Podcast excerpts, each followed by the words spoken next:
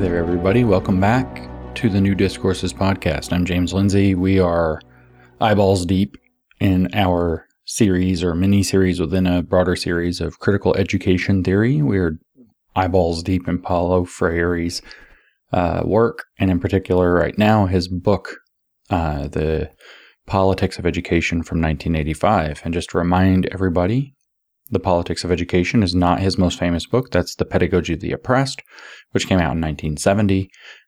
This 1985 book, The Politics of Education, is the book that broke him into the North American education scene that cemented his work at the center of all of North American education, colleges of education in particular, where he is the third most cited source in the humanities and social sciences overall. Very influential. And I'm trying to make the broader point that uh, basically all of our kids go to Paulo Freire schools. So it's very important for us to understand what this man's work has done in terms of creating a revolution in education cannot be overstated, and it's a catastrophe. Um, in the previous episode uh, of the podcast, we went through the first half of chapter six of the politics of education. The previous episode was chapter five. The previous one before that was three and four. Before that was one and two. Before that was two podcasts in a row, splitting in half the introduction to this book by Paulo Freire's evangelist Henry Giroux, who brought his work to North America uh, in large part. And so in the previous episode, I, it's too unwieldy now to kind of unpack all of what Paulo Freire is about and what this book is about at the beginning of every podcast. We're going to spend 45 minutes talking about all the previous episodes, and this is only going to expand. So I'm not going to do that here. I'm going to just link right off and say we just talked about the first half of chapter six. In the first half of chapter six, um, Paulo Freire explained what I describe as the mar- his Marxification of education. He doesn't call it that, of course. But what I'm saying is that Paulo Freire Marxified, if you will. He made Marxist education itself. This is much bigger than putting Marxism into education to indoctrinate with. You must understand what I mean by the Marxification of education. And what I mean is that he turned the concept of education into a Marxist theory. The idea of being educated becomes a special kind of property, or being literate, or having knowledge, where the knowledge isn't real. The education is formal education, it's not real. Literacy isn't real. It's being able to read and write and participate in the existing society, as Herbert Marcuse might phrase it, but not learning to overthrow or have a revolution or be critically conscious and thus critical, aka Marxist, against the existing society. Okay, so what he did was he turned the idea of being literate itself into a bourgeoisie, educated is a bourgeoisie and it's fake. What we consider education, what we consider literacy, what we consider um, having knowledge, being knowledgeable, being an expert, what Freire is saying is in fact, that itself is in fact just a reproduction of the existing system. And when we look at what's going on with the the um, expert class of the world today, we of course see that they have turned this into their program. This is their program, is to have a technocracy. Uh, but what he's saying is that if you become educated in the system, you're only learning to participate in it. You're not learning to see it for the oppressive thing that it is, as Marxists would see it.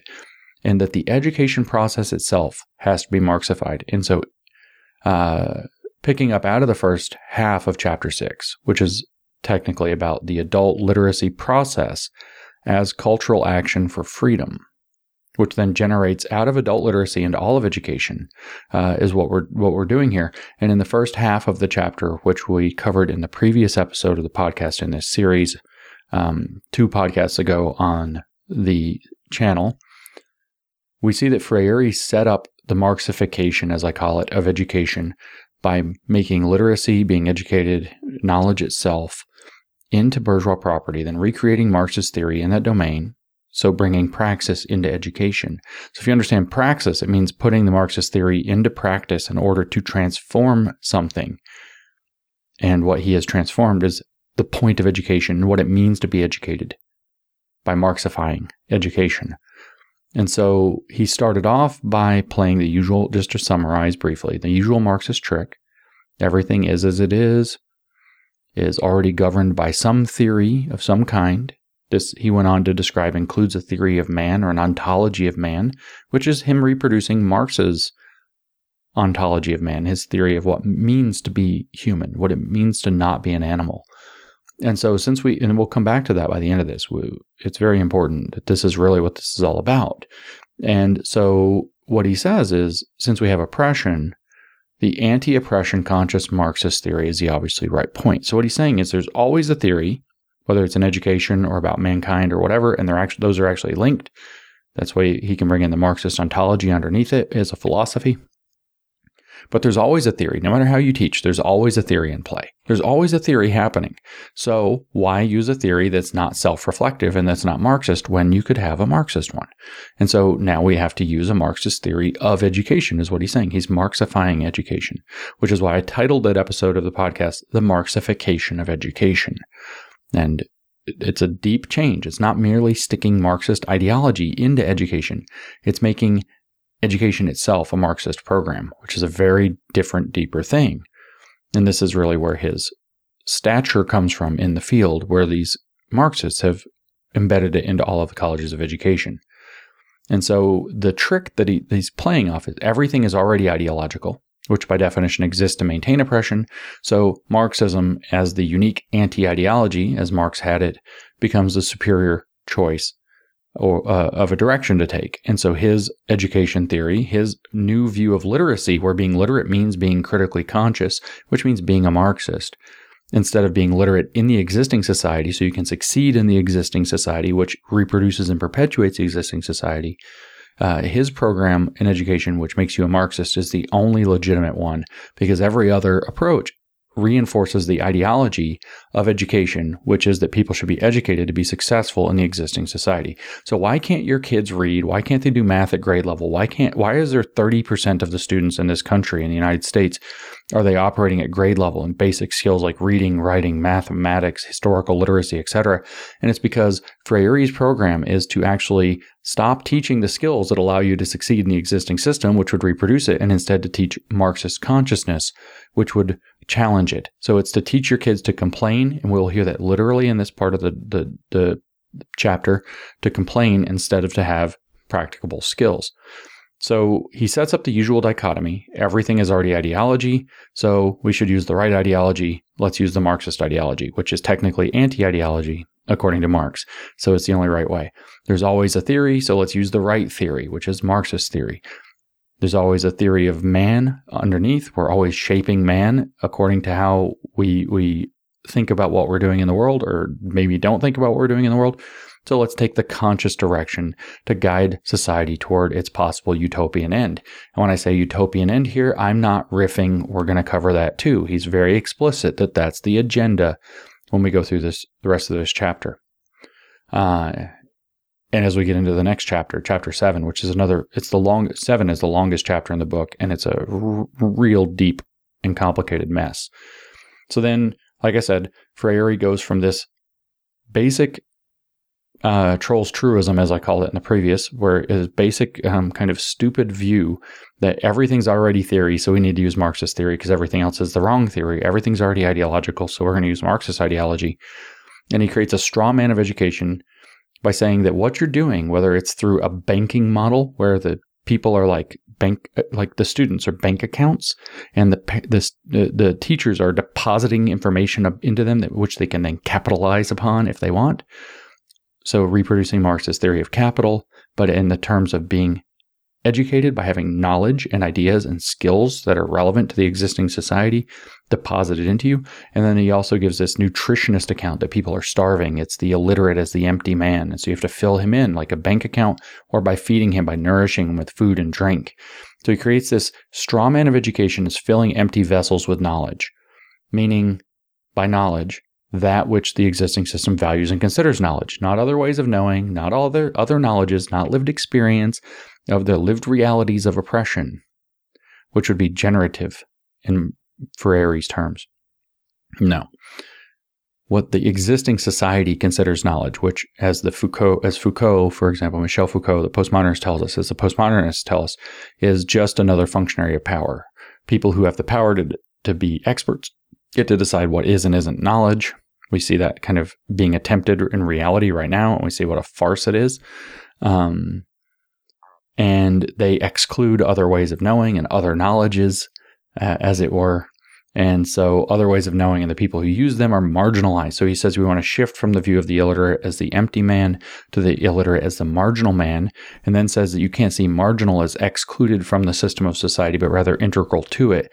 And in the previous podcast, which was on, on this book, um, which was long and deep. You know, we compared against George Lukács' ideas uh, and how he's recreating the Marxist George Lukács from Hungary, who helped lead the Hungarian Revolution for their short-lived Soviet-Hungarian Empire or uh, Republic. I mean, um, in the 19 in 1919 for four months.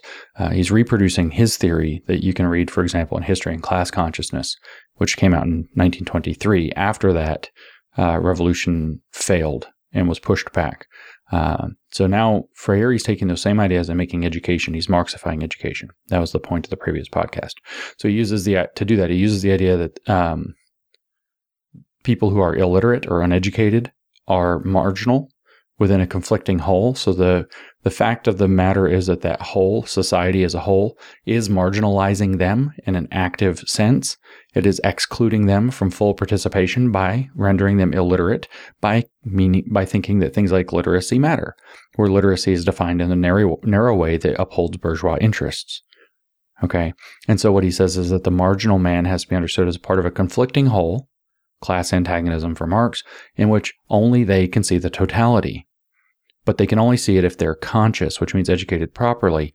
And then they can occupy, they can be moved, centered, as it were, moved to the center where they can see the totality. And this riffs off of um, George Lukács' exact same ideas about what class consciousness and thus critical consciousness are really about. And so this is where we left off with Freire's Marxification of education.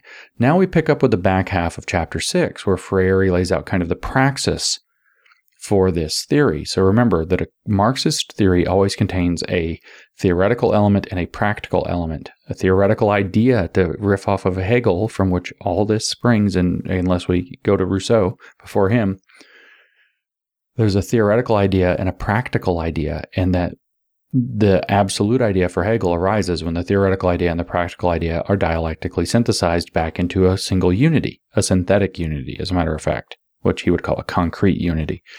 Uh, so you can't have a theory without its practice. And the practice of, just like I said a minute ago, of a Marxist theory is called praxis.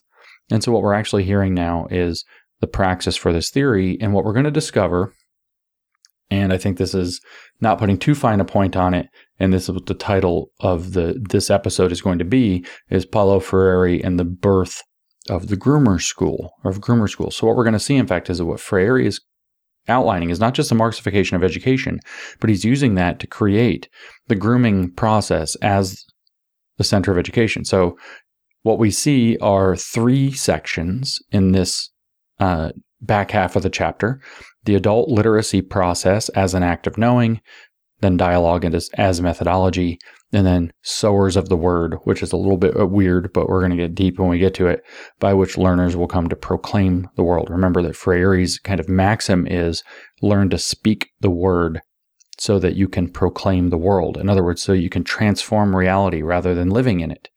So education or literacy is no longer about learning to live in existing reality. It's learning to uh, transform it into some new thing. And what you're going to see is that his model, and we talked about it some, we've talked about it some already. We'll talk about it some more as we go on. And it gets very significant later in the book is that he's talking about people learning to denounce the existing world and announce the new world in perpetual revolution as the point of education. Not being able to read in the existing society, not being able to do mathematics, but to denounce the existing world and then announce the new one. And so, just to kind of point this out, uh, a lot of the older sorts of Marxists, Trotskyites, for example, tend to see Freire's view of dialogue as method, which we just heard that's the second section. Dialogue is method, uh, as methodology, um, as a perversion of Marxism. But I would argue that it's an advancement of Marxism. Uh, and you know, th- there's a metaphor here in terms of what's gone on with Marxism to neo Marxism or critical Marxism into even identity Marxism. And people say, well, this isn't Marxism because it's not focused on economic conditions. Marx was against idealism of all sorts and was a total materialist. And this is very, you know, kind of into the idealistic. As a matter of fact, if you read Critical Race Theory Introduction, though, it's very clear. They say that they're that they're synthesizing the idealist and the materialist positions. So what they're actually doing is shifting into the cultural domain or the Geist domain. If we remember our Hegel, Hegel said that the basic uh, trinity of society was that the idea is at the top, that's like God, and it gives birth to a a uh, state, which is the divine idea as it exists on Earth. That's a direct quote from Hegel. And then that gives rise to a society or a culture or a spirit, a Geist of that society. And then the contradictions within the existing society manifest within the Geist, and then they cause a revolution into a new idea, a new idea paradigm. And that new idea paradigm then gives rise to a new state and a new society, wash, rinse, repeat to the end of history. That's the kind of theology of Hegel in a nutshell. And it's like spiraling through history to a higher and higher plane uh, lifted up by the German term that literally means lift up, Aufheben, uh, which means to cancel or abolish, but also to keep and also to lift up to a higher level. Okay, so uh, what we have here then with the neo Marxists is that they have moved into this kind of Geist category. Could, and so I tell people you know, people say, well, this isn't Marxist because blah, blah, blah. And that's like saying that Protestantism isn't Christian because it's not Catholicism after the Reformation. Yes, it is.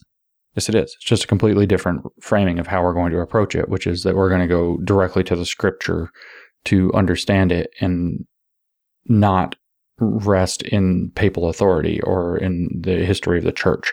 And so it's actually just a different approach to Christianity, but it's Protestant Christianity is still Christian. And as much as Protestants and Catholics want to fight about whether or not the other is really Christian, they're obviously both Christian. And so, same things happen with Marxism. It went through a reformation that we call critical theory or critical Marxism or neo Marxism. And now it's gone on to a deeper or a further evolution into identity Marxism. And this is really Freire sitting right at kind of the, the juncture of those last two, but he's deep within the what we would call you could call it reformed Marxism if you wanted to riff off of those things. Um, but it's obviously still Marxism. So it's an advancement of Marxism in that regard because it brings the Marxist theory into education itself, which is a cultural domain. And in fact, it's a domain of cultural production and reproduction. They're not wrong about that part. They're just wrong about what it means. And so it brings Marxism, like I said, the Marxification of education into education itself, both in terms of what it means to be educated and in terms of how education is meant to be accomplished, both theory and practice, pedagogy and uh, the practice of teaching.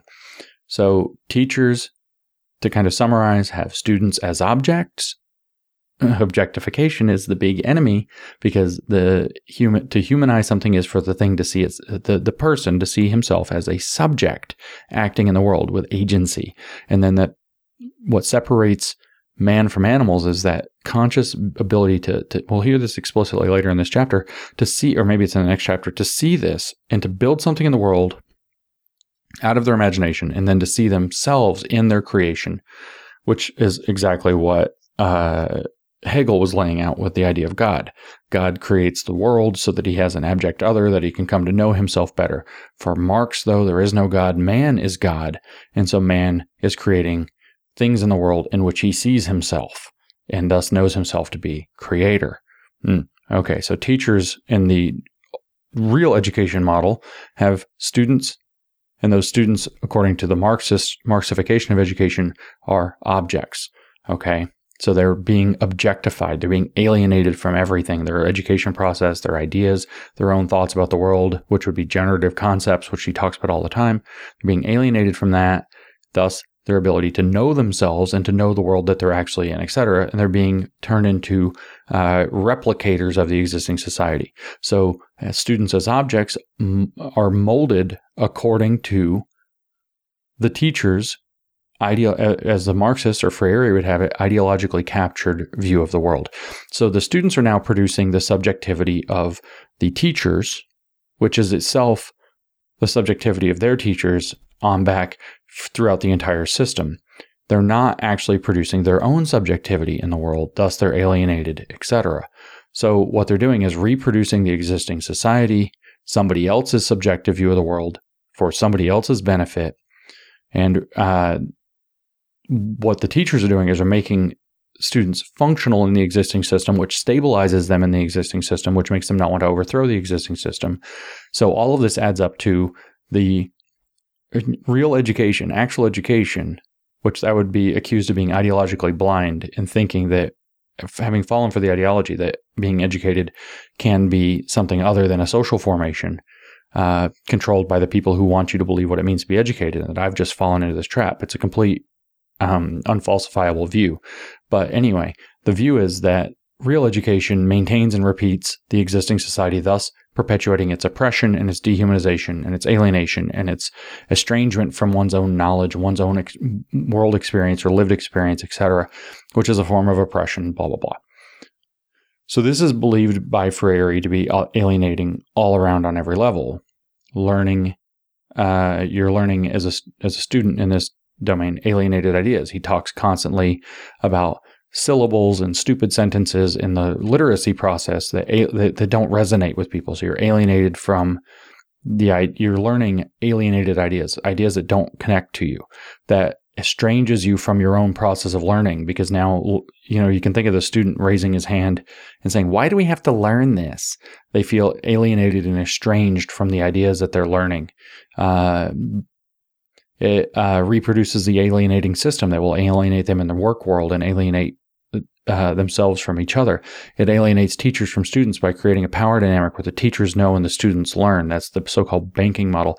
It alienates students from each other who are now studying often very individualistically, not working in, in collaborative groups, etc., but also they're competing for uh, high grades and so on. So they're now competitors one another, alienating from one another rather than seeing themselves as cooperative wholes in a process of learning. And that's really what Freire is about is this cooperative process of learning where students and teachers get reformed into educators and learners who are all equal working together.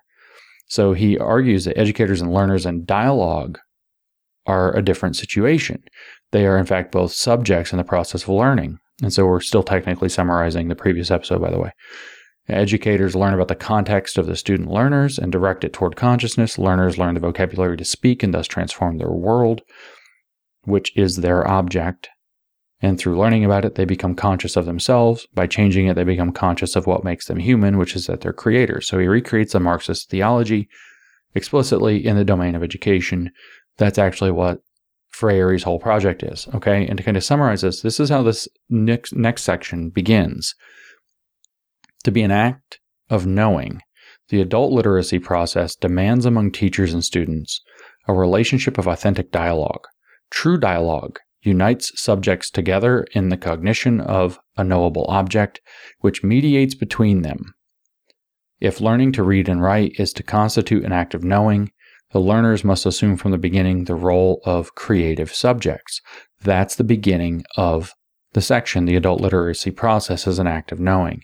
So the literacy process, becoming literate, doesn't count as an act of knowing unless it's rooted in authentic dialogue, which means Marxist dialogue, and that's going to unite subjects together in the cognition of a knowable object, some external other that's going to be very important, which is the world that they live in and the way that uh, society treats them.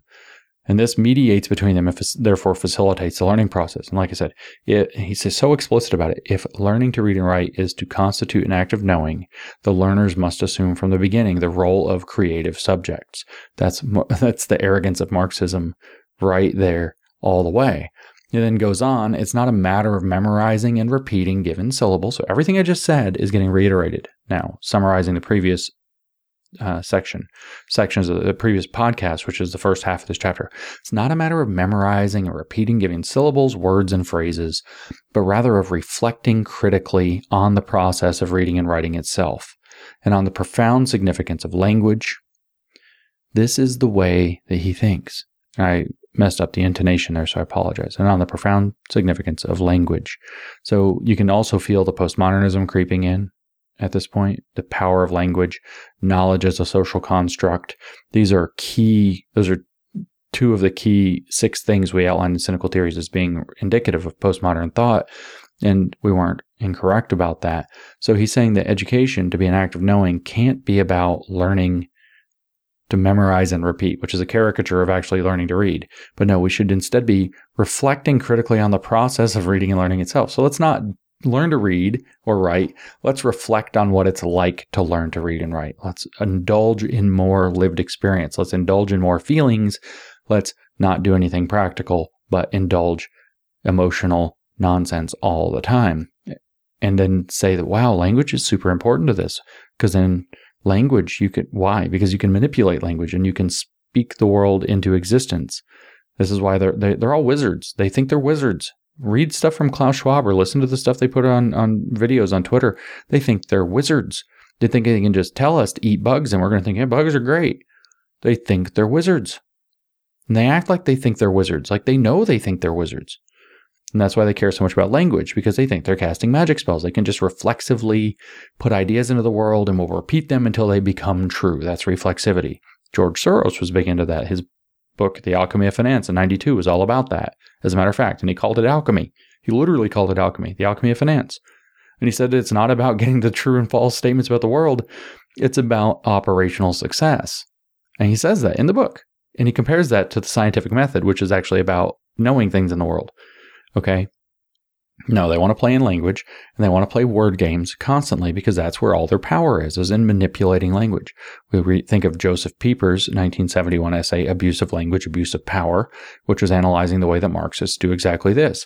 We can think about um, the uh, Eric Voegelin's uh, second reality that they construct by misusing words.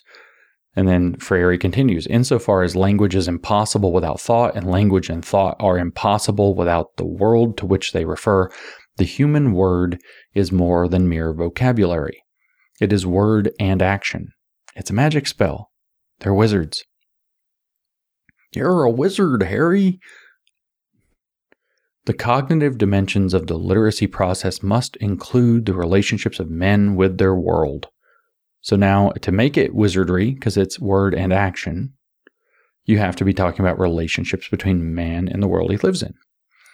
These relationships are the source of the dialectic between the products men achieve in transforming the world and the conditioning these products in turn exercise on men. I don't know how many more times I have to tell people what the theology of Marxism boils down to before people will stop saying that I'm wrong about it but how much more clear can it be? It's about the dialectic, which is rooted in the relationships between men. And that dialectic is between the products men achieve in transforming the world. So they're a subject that creates a vision of the world and they transform the world. Maybe it's building a chair, maybe it's starting a social movement to transform the world. And the conditioning these products in turn exercise on men. This is the dictum of the Marxist theology. This is the circular logic. Man makes society, makes man, makes society, makes man, makes society, makes man, makes society. And the whole goal of Marxism is we alone, as the Gnostics, the scientific Gnostics, who have the true scientific study of history, as Marx called it, the dialectical materialism, which is now the dialectical structuralism in this later neo Marxist form. We who have the wissenschaftlicher Sozialismus, the scientific socialism, can seize the means of production of what? Of society and man through the man makes society, makes man, makes society, makes man process.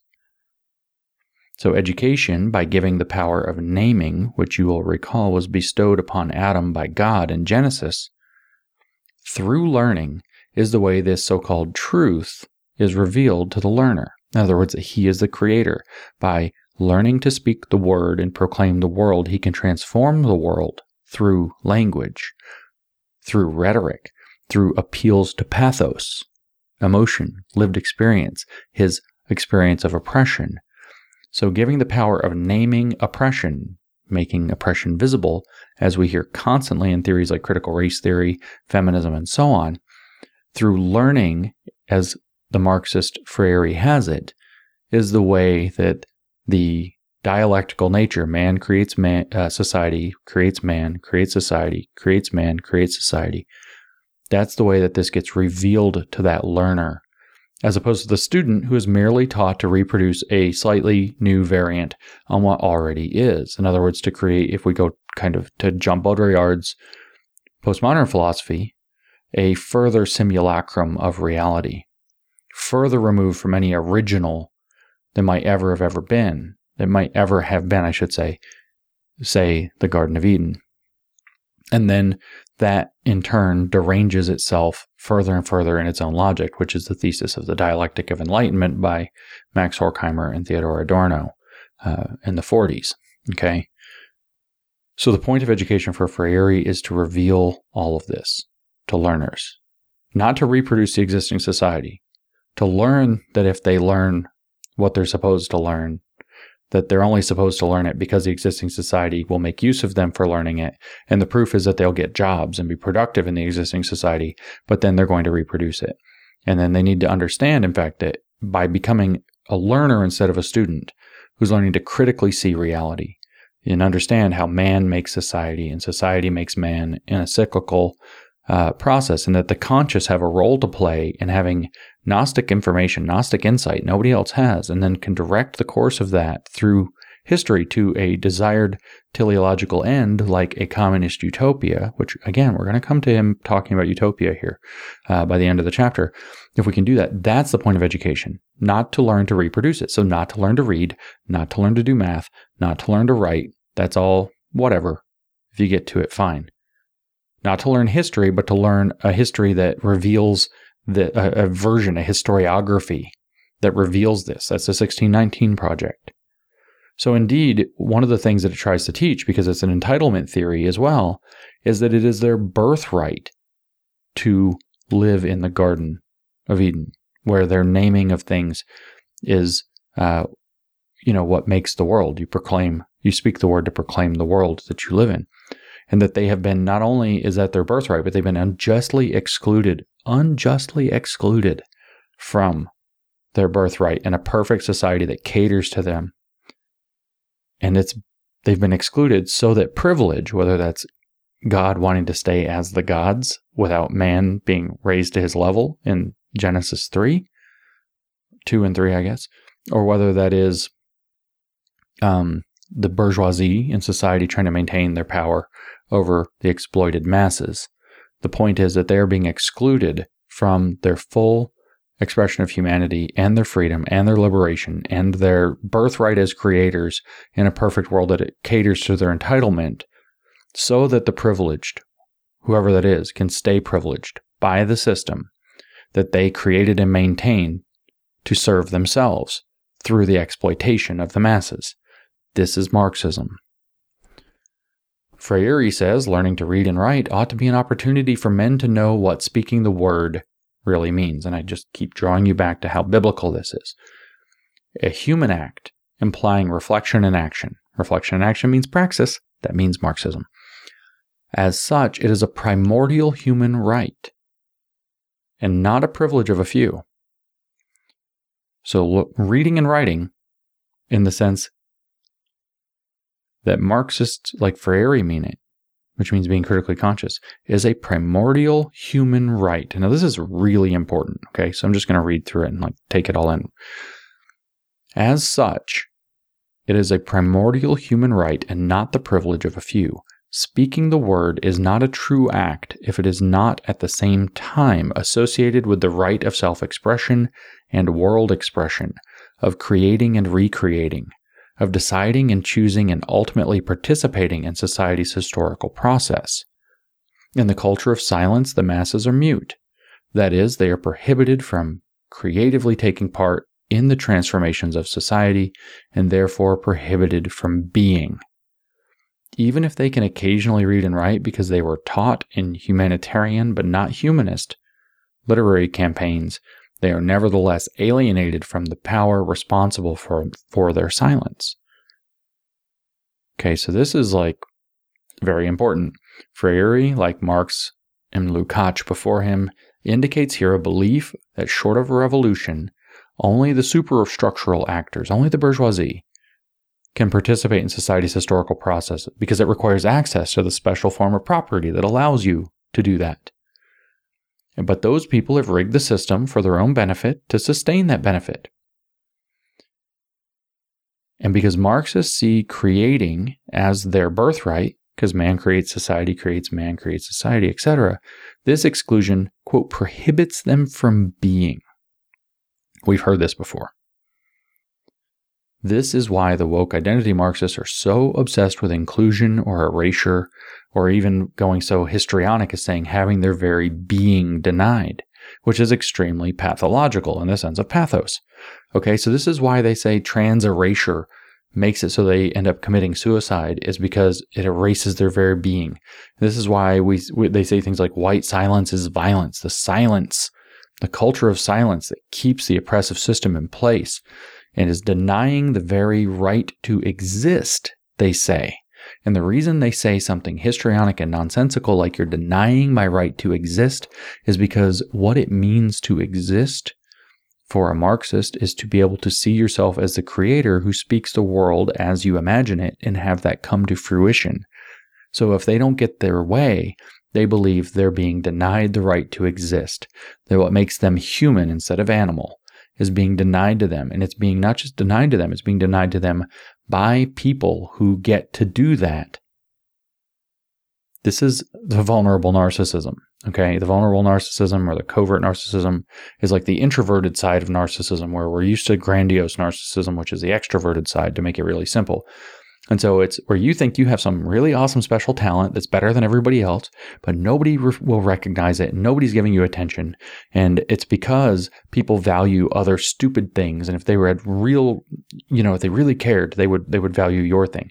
Here's an example. There's a recently a meme where somebody was complaining. It's like a cartoon and it's like, woke cartoon. And so it's like, oh, that bodybuilder, he's so stupid. All he has is muscles, but I read and do poetry and make art and do really interesting things. And that's his vulnerable narcissism. He thinks that he has something more valuable and he's pissed off that chicks think that the bodybuilder's hot when he could be out lifting weights. But of course, no, he won't because he wants to be, he's entitled. He's a vulnerable narcissist. He thinks he should be getting the attention that he's not getting by virtue merely of being. And thus, the stupid projects like his poetry and art that he's into, he thinks that only people who are truly refined and have a true view of what society should be about, that only those people actually would care about him and value him. And everybody else is stupid and worthless, but they get the attention because the entire system's cooked up against him. That's an example. Herbert Marcuse is that character. Read his critiques of culture. Pop culture is terrible and garbage, and you should have these higher level understandings and appreciations of culture, blah, blah, blah, blah, blah, and yada, yada, yada. It's the same thing. It's vulnerable narcissism. And if people would just appreciate me for my stupid hobbies and think I'm cool for them, they, if they really knew what it was about, how great my poetry is. So that's a, you know, pretty solid example. Incels are another example. They think that they're just entitled to have people be attracted to them and have sex with them. And they get really pissed off when people aren't because they're not doing something to actually make themselves attractive. And so their very being is being denied and they get really pissed off and dangerous. Um, I had another example and I forgot what it was when I was talking about the the, the weightlifters. Uh, it, was, it was a funny one. So maybe I'll think of it again. But what you see is this vulnerable narcissism tapping deep into uh, this kind of pathos driven mindset. Marx is, of course, an example. All he's doing is writing crap about capital to the point where one of the major women in his life, I don't remember if his mother, his, his wife, or his mother in law, had said, you know, Karl spends so much time writing about capital, maybe he should stop and earn some. Uh, that would be awfully nice, wouldn't it? Uh, but he just felt like he was entitled. People should be paying his way. People should be giving him money and donations, etc., because he he's writing something that's absolutely genius. And if people actually re- realize the value of how great his work is, they would want to pay for him and just support him. He's not producing value for anybody. And that's what it was. The, the funny thing, the critique of race Marxism that was written by a fellow Matt McManus in Jacobin magazine recently gives this example. He says, I've got everything all wrong. Listen to the vulnerable narcissism from the poor guy. What does he say? He's, he gives some example of a piece of literature. I don't remember what it is, and it's apparently a great work of art, and very few people pay any attention to it. Only, you know, super elite people who deserve lots of cool attention, like himself, recognize its true artistic value. And he compares it against something like Twilight or Fifty Shades of Grey, one of these kind of like not very well written, but very popular, sort of trashy, stupid novels, series of novels that made $500 million or some cool billion dollars or whatever. And he's like, well, that just shows that the market doesn't even, his was his point. The market doesn't know real art. It produces, er, it values trash as opposed to valuing the true art. They can't even see it. Oh, you poor vulnerable narcissist. You poor you. You see yourself in the piece of art that is underappreciated, that has got true artistic merit, even though it doesn't produce value for very many people. Whereas Fifty Shades of Grey tapped right into a bunch of uh, thirsty, um, thirsty moms and sold five hundred thousand copies or five hundred million dollars worth of copies because, and became a big film franchise because, and in fact, a toys franchise because it was creating value for people. It was tapping into something they wanted, and that value, they hate this. Marxists hate this. He's writing about capital instead of earning it. They hate it because they're entitled, because they're vulnerable narcissists. Okay. So we've heard this before, right? That their very being is denied to them by not getting their own way and being valued for who they are. I had a conversation with a kind of sloppily dressed young woman recently and she's wearing like sweatpants and looks like a mess and doesn't comb her hair. Used to dress kind of cute and all this. And, um, you know, we're fairly close. So I'm like, why are you like this? Why don't you, there's other, like, there's other people that I know, lots of people who are your age, are being very successful, but they dress the part and they step up and they're, they're bringing, you know, whatever. And then the reply was, well, if they, they don't like if they don't like me dressed like this, they don't like the real me. And, okay, vulnerable narcissism. Roger, you want attention for free. You want support for free. You want to just be valued for existing. Sorry, sister, everybody that's alive exists. That's that's that's ground zero. You got to work from there and you're not entitled to anything. And if your life sucks, this is why Jordan Peterson's like clean your room and he's correct. Okay, so back to Freire without my sidebar here into vulnerable narcissism. What Freire is driving at is that the reason literacy and education, etc., are geared as humanitarian, but in being humanitarian, the humanitarians are just trying to reproduce the existing system, whether blindly thinking it's just the way it is and it's good, or intentionally. And you might think of like missionary schools that are trying to bring Christianity, for example, somewhere. And so they're trying to produce a system somewhere or reproduce a system somewhere else. And so for the Marxists, this humanitarian, this is Freire's point. He says, even if they can occasionally read and write because they were, quote, taught in humanitarian but not humor, humanist literacy campaigns, they are nevertheless alienated from the power responsible for their silence. What what he's saying there is that there's a power, the hegemonic uh, structural power of society that's maintained by the bourgeoisie to their own benefit, that's excluding and marginalizing them unjustly, and they are not connected to or able to criticize or even see that power if they are taught to read and write and participate within it, even whether they fail and can't get a job or whether they succeed and can. They're just still part of that system and they are alienated from the power. They don't have the power, which is requires a critical perspective to be able to transform it into something else. And this human, human humanitarian approach, he says, is wrong. We shouldn't be trying to help people succeed in the existing society. We should be humanist instead, and that's Marxism. Marxism called his program humanist. And if they were humanist instead, they would be inviting the oppressed into the one human thing that differentiates man from animals, which is being conscious subjects in the acts of transforming their world, which thus allows them to recognize themselves as creators or creative subjects, as another way to put that. So Freire, rather like John the Apostle, this occurs through the word.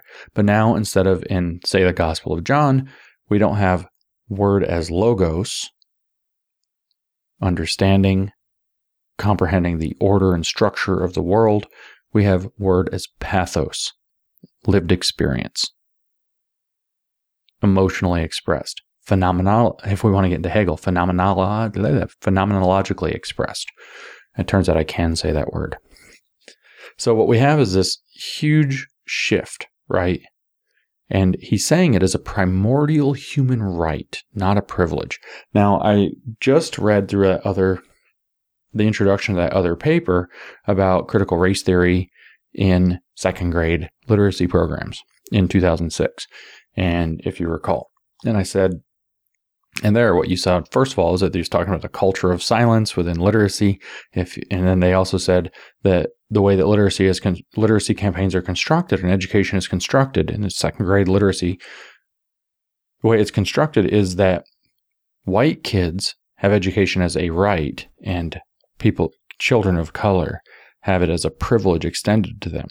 Okay, and so this is where you see this recreation. So Marxists are, are saying that the bourgeoisie create an education system where being educated is a right for people like themselves, but it's a privilege for everybody else, which they're then saying that means it's just a privilege for a few. It's not actually a right for everybody. And they're inverting the ideas of rights and privileges uh, because that's not actually what is going on.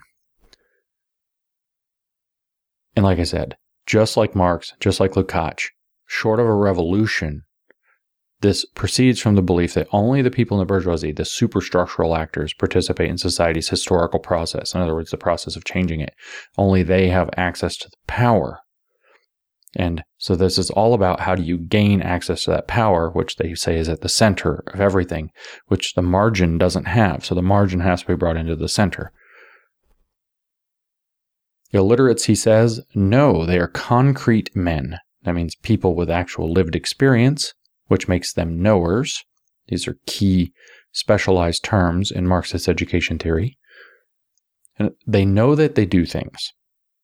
What they do not know in the culture of silence, in which they are ambiguous dual beings, just like critical race theory says that they have dual consciousness if you're a person of color, is that men's actions, such as uh, sorry, is that men's actions as such are transforming, creative, and recreative. See, only the superstructural actors know that. Only the only the people in the bourgeoisie know that they can direct the course of history. Everybody else is just dragged along, not going along, dragged along for the ride, believing they're going along for the ride in their false consciousness. So they know that they do things. They know that they swing their sickle and harvest grain. They know that they swing their hammer and build buildings, they, streets and things. What they do not know in their culture of silence, where they don't have the vocabulary to speak out their oppression, is that uh, men's actions, including their own, are transforming, creative, and recreative. Carrying on, Freire says, overcome by the myths of this culture, its ideology, including the myth of their own natural inferiority, they do, which is in scare quotes, they do not know that their action upon the world is also transforming. Prevented from having a quote structural perception of the facts involving them, they do not know that they cannot quote have a voice. That is, that they cannot exercise the right to participate consciously in the socio historical transformation of society because their work does not belong to them. So Freire characterizes the uneducated as silenced in a very profound way. The word for this that came up later was subaltern. Completely excluded from the ability to have a voice that achieves anything in the world. They are also alienated from knowing their true nature as creators. They know that they do things. They know that they produce work. Then that, that work produces value.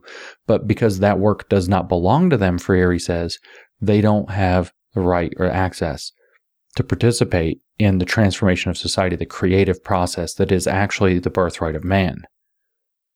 And they don't even know that they're being excluded from this knowledge by the exploitation of the privileged, who in turn depend on keeping them down to maintain their privileged way of life. This is Marxism. It is also the exact same whisper of the serpent in Genesis 3. Exactly the same. All glory to God who is a tyrant who doesn't want you as equals, and then expels you from your birthright in the garden if you reveal this fact about him to himself. Where then you are flung upon, or whereupon then you are flung into the world miserable, a world of suffering and toil and labor, because you dared to know what you really are a creator like God. This whole theory is straight satanic Gnosticism. Whether you believe in things like God and Satan are not, doesn't matter. Satan is at least the metaphor. This is straight satanic Gnosticism. The if you want to call it a myth, if you want to believe in it, doesn't matter, of Satan. And then the structure is Gnosticism is being reproduced here. And Freire's solution to this issue is the praxis, bringing the light of consciousness, like Prometheus, to the man who has been expelled from his birthright and is at war with heaven. Education is for consciousness raising, therefore, not reproducing the skills that reproduce the oppressive society. So that's the Marxification of education, going on a little further. He then says, as an event calling forth the critical reflection of both the learners and educators, notice that he's not saying teachers and students, learners and educators, the literacy process must relate, and this is in italics, speaking the word to transform reality and to the man's role in this transformation. Okay? Remember, the class consciousness comes in stages. You are a class. That class is oppressed. That class has a pers- uh, special perspective by virtue of being oppressed that it can then use to transform the world, but you need solidarity. That perspective, in fact, gives you a unique historical role as the transformer of the world. And at the last stage of critical consciousness, you know what the the purpose of being is to get to the communism at the end of the at the the utopia at the end of the rainbow. And it's your job to bring that about or at least the next stage of revolution to get toward it. And so that's what he's talking about. As an event calling forth the critical reflection of both the learners and educators the literacy process must relate speaking the word to transforming reality and to man's role in this transformation. In other words it must awaken critical consciousness on a deep level Perceiving the significance of that relationship is indispensable for those learning to read and write if we are really committed to liberation. Such a perception will lead the learners to recognize a much greater right than that, than that of being literate. They will ultimately recognize that as men they have the right to have a voice.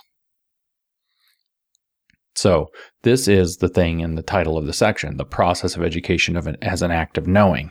And Freire says it demands a method. The goal is to give men a voice so that they can participate in the socio historical transformation of reality so that they can become agents of change, which is going to be accomplished through Marxist revolution. And so this demands a method, and Freire says it looks like this. Quote, the adult literacy process as an act of knowing implies the existence of two interrelated contexts. One is the context of authentic dialogue between learners and educators as equally knowing subjects. This is what schools should be the theoretical context of dialogue. The second is the real concrete context of facts, the social reality in which men exist. So, we're going to talk about social reality constantly. We're going to do so in a dialogical method where learn where dialogue takes place between learners and educators as equally knowing subjects. Equally knowing. The children and the teachers in schools are equally knowing subjects, they just know different things. The peasants and their teachers are equally knowing subjects, they just know different things. And you can see your kids' schools in that little paragraph. The breakdown of order, the breakdown of discipline, the breakdown of hierarchy, the breakdown of boundaries and boundary setting between adults and children, learning the subject matter itself, the breakdown, I should say, of learning the subject matter itself the installation of culturally relevant teaching for consciousness raising in place of education. And so from here, Freire elaborates an importance, on an important specialized concept in how he thinks about the world, especially education. This concept is called codification. How he thinks all of this works. Okay, so it's codification. What is codification? It's a complex thing. It has to be explained actually in a translator's note in the in the um, footnotes to this chapter or endnotes to this chapter. And so it, it codification is an abstract representation. This is a quote representation of the existential situations of the learners. It presents what Chomsky, meaning Noam Chomsky, calls surface structure and deep structure. In other words, we're talking about the hidden curriculum and structural so called reality. The goal is to reveal the deep structure, the real causes of their conditions.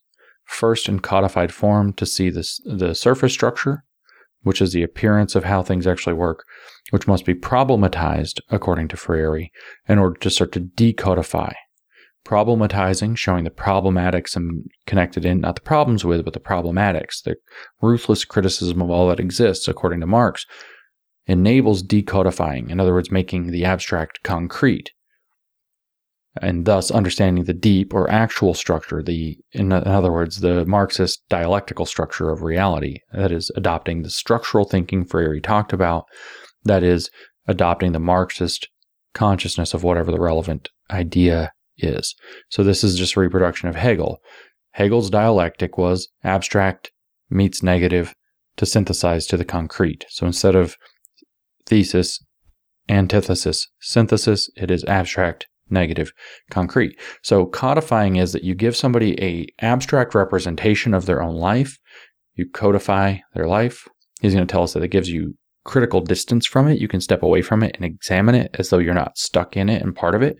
Then you problematize it. So you hit it with its negative, and this allows you to decodify it and to understand the oppression that you're actually seeing in the image, which is an image of your own life, and thus allows you to understand in a concrete way the oppression that you're in, and thus become a knower and a subject in your oppression.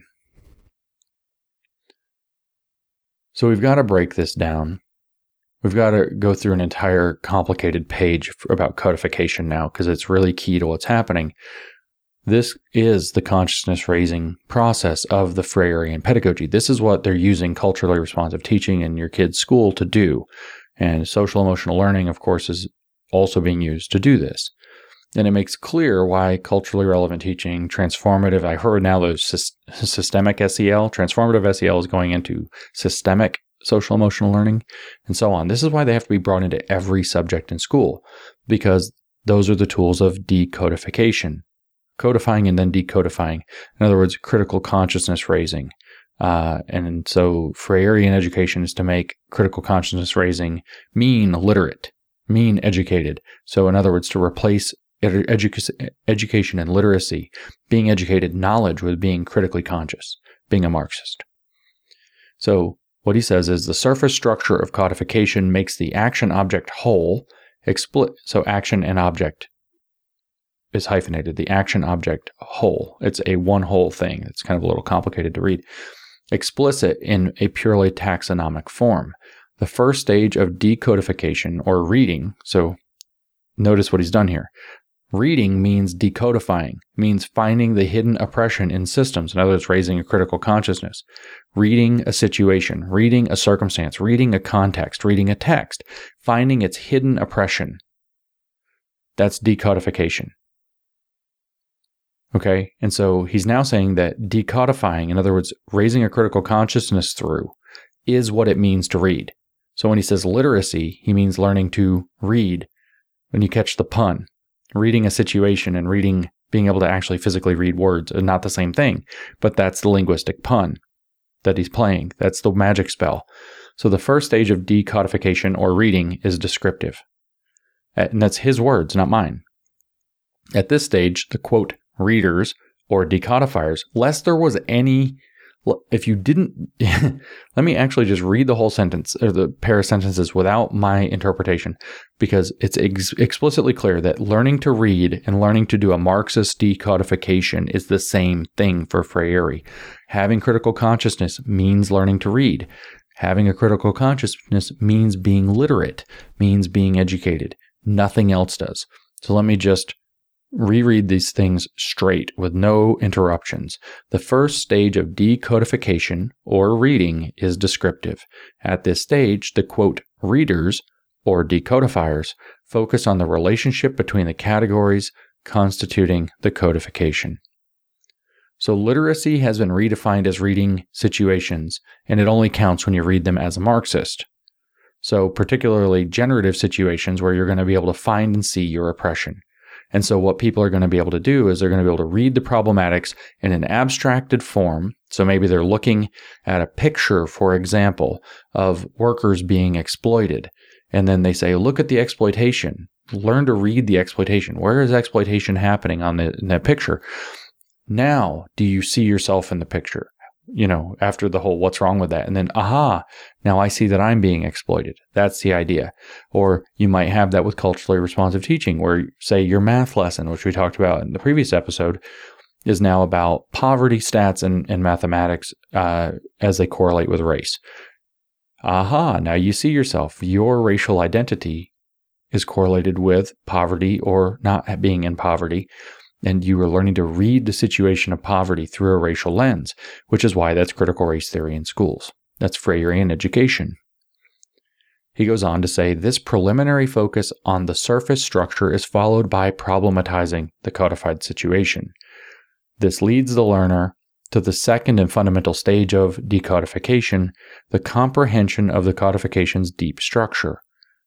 By understanding the codification's deep structure, the learner can then understand the dialectic that exists between the categories presented in the surface structure, as well as the unity between the surface and deep structures. Okay. This is a lot of complicated, jargony stuff. This page was confusing for me. But what he's saying is the way that you teach people to read is you give them an image that's reflective of their life. If they're farmers, it's something to do with farming. If they're steel workers, it's something to do with steelworking. If they're auto mechanics, it's something to do with the auto mechanic process. If they are accountants, it would be something to do with accountancy, uh, probably working in a cubicle or something like this. If they are racial, you can do it in the racial context, whatever it happens to be. You're going to give them images of some form that reflect the context of their life, but it's an image, it's not them. Then they're going to problematize what they see and then the goal is going to be to link to get themselves to see themselves in the codification of what they're looking at. So if they're a farmer, they see an image of farming, a peasant farmer, they see an image of peasant farming. They see the abuses of master cracking a whip or who knows, not being paid enough, back-breaking work, tiring work out in the sun, something like this. And then they say, "Wow, that's really bad. That's really oppressive." And they're they're using the fact of their lived experience, like, "Yeah, when I'm out in the sun, it's really awful." Blah blah blah. That's and they see it from a distance and therefore they're able to start the decodification process. And they problematize it and say well that's happening because of the exploitation of the worker. They're problematizing why this is happening. They're finding the hidden racism in it whatever it happens to be. And that's going to start to reveal the deep in the, the deep structure. They see the, the surface structure and they're going to start to reveal the deep structure which is the uh, systemic racism or the systemic classism or the exploitation inherent in the system that they're being that they're looking at. And then they're going to see themselves in that to make it concrete for themselves. So, problematizing, Freire is telling us very clearly, is the first step of class consciousness, of conscientization, raising awareness of the oppression in the context, which is otherwise, because you're caught up in it, deep and hidden. It's using criticism to learn to see the pagan gods, the structures of power, organizing and ordering society, and trapping you within it, and pointing out how the privileged create this situation that's problematizing. In our method, Freire tells us the codification initially takes the form of a photograph or a sketch that represents a real existent or an existent constructed by the learners. When this representation is projected as a slide, the learners affect an operation basic to the fact of knowing. They gain distance from the knowable object. This is critical distance. This is what my friend Mike Nayna refers to as standing aside to shit on. You stand aside from the society you live in to shit on it. You're too cool for the society you live in, so you crap on it. That's what he said the postmodern project is. They aren't part of any culture. They separate themselves and crap on them, crap on especially their own. So, this is the actual alienation in the Marxist programming. Marxism says that everything alienates, everything alienates. But the reality is that they alienate. They alienate you and then create that sense of vulnerability and uh, to to do a cult indoctrination to get you to take up their Marxist doctrine as a pathway out of that, because it involves theory. It's not just ideas, but also action. They give you something to do. They get a large amount of commitment. It's very strong cult programming. Marxism is just a gigantic cult programming scheme. Okay. And it starts he- here, as Freire is pointing out, with critical distance. You see the thing somewhere else. You can see the problems inherent in the system in the image, the codification. Then you start to make point out what the problems are and where they come from and the structural elements, therefore, that create them. That's problematization. And then you see yourself in the codification in the end. But what they're actually doing with this critical distance inducing is they are alienating people from the society. They're saying, here's this thing you do like farming. We'll show you a slide with an image on it of farming. And look how terrible it is. By the way, you're a farmer. So now you're alienated from farming, where before it was stuff you had to do. Right?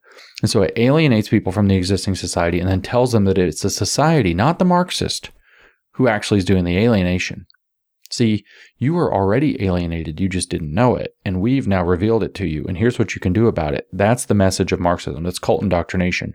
You create a sense of vulnerability about and, and negative feeling and concern about the thing that they are involved in, about their own lives, and then you say, We have the solution. All you have to do is join our cult, follow our orders, get in solidarity with us, don't sell any of us out, and attack the attack everybody else. Remove yourself from other situations. So they are alienating and they use the alienation specifically. Now again, not to get too religious or preachy, but this is Genesis. This is the serpent story in Genesis 3. The serpent alienates Eve and thus Adam from God. And what, is the, what does the Bible say? They knew they were naked and hid in their shame, right? Alienated them from God by giving them knowledge, right? So apparently, uh, giving them knowledge of good and evil made them ashamed of how they were and alienated them from God. And so that sets up the idea that the serpent then sells them that it was God's tyranny that led to their expulsion, not their own um, transgression. And so, what does Freire say next? This experience of distance is undergone as well by the educators so that the educators and learners together can reflect critically on the knowable object that mediates between them. So Prometheus or the serpent was always on your side. That's the message here.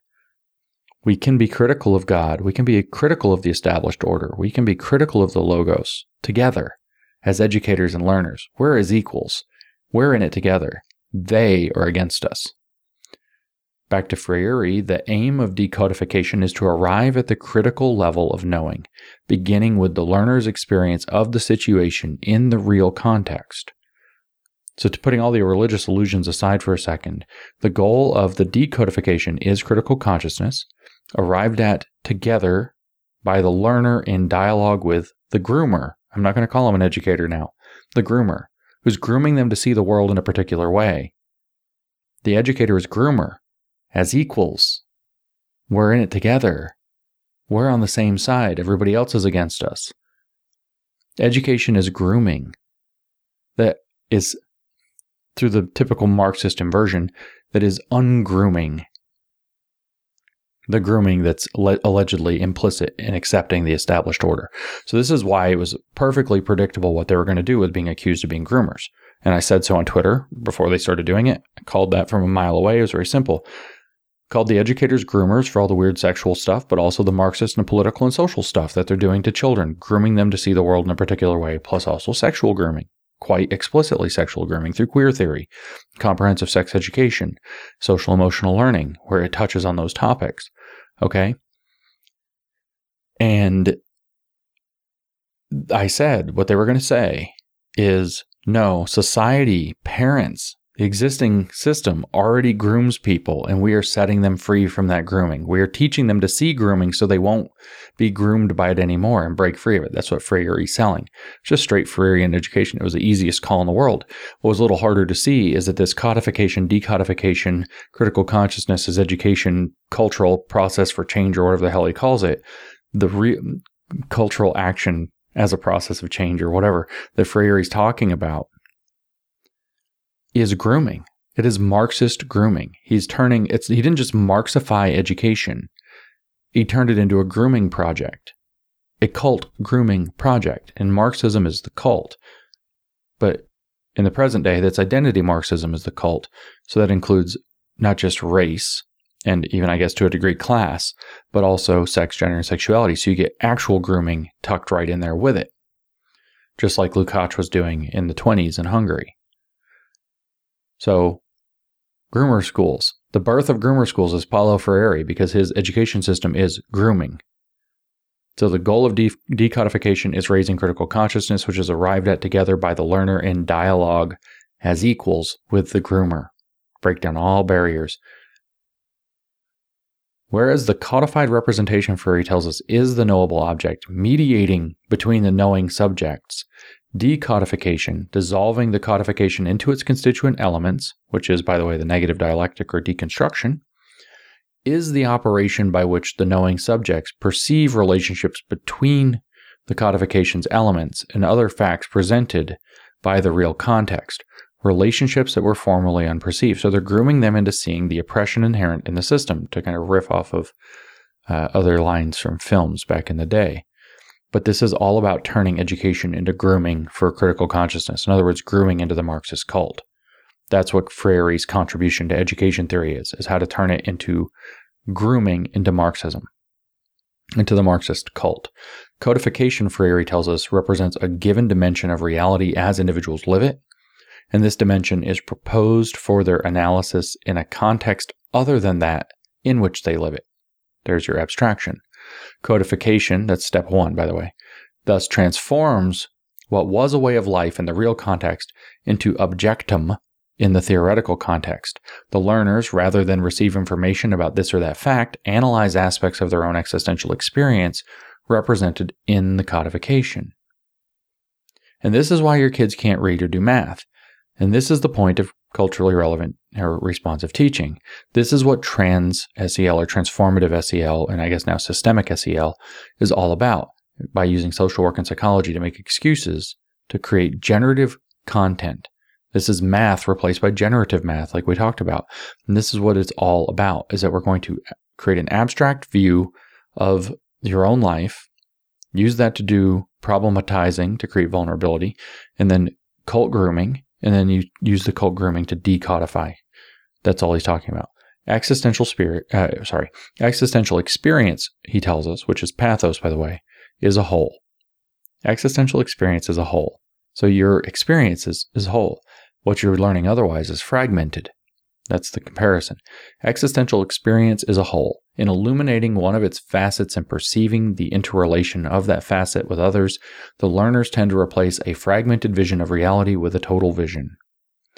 In other words, the parts, your own lived experience, can only be understood in terms of the whole, existential experience, or structural experience. You're just being taught, groomed, to be a Marxist. Education replaced with Marxist cult grooming. From the point of view, Freire tells us, from the point of view of a theory of knowledge, this means that the dynamic between codification of existential situations, so you got to be histrionic about it, existential situations, this, which is a pun, this, the situations, and conditions of your existence, and whether or not they're existential in a deep and profound way. It's a stupid double meaning. From the point of view of a theory of knowledge, this means that the dynamic between codification of ex- existential situations and decodification involves the learners and a constant reconstruction of the former admiration of reality. So, a couple of things. He's putting forth an epistemology, a theory of knowledge, and its knowledge as bourgeois property that excludes other ways of knowing, which are only made useful when decodified, that is, made critical or Marxist.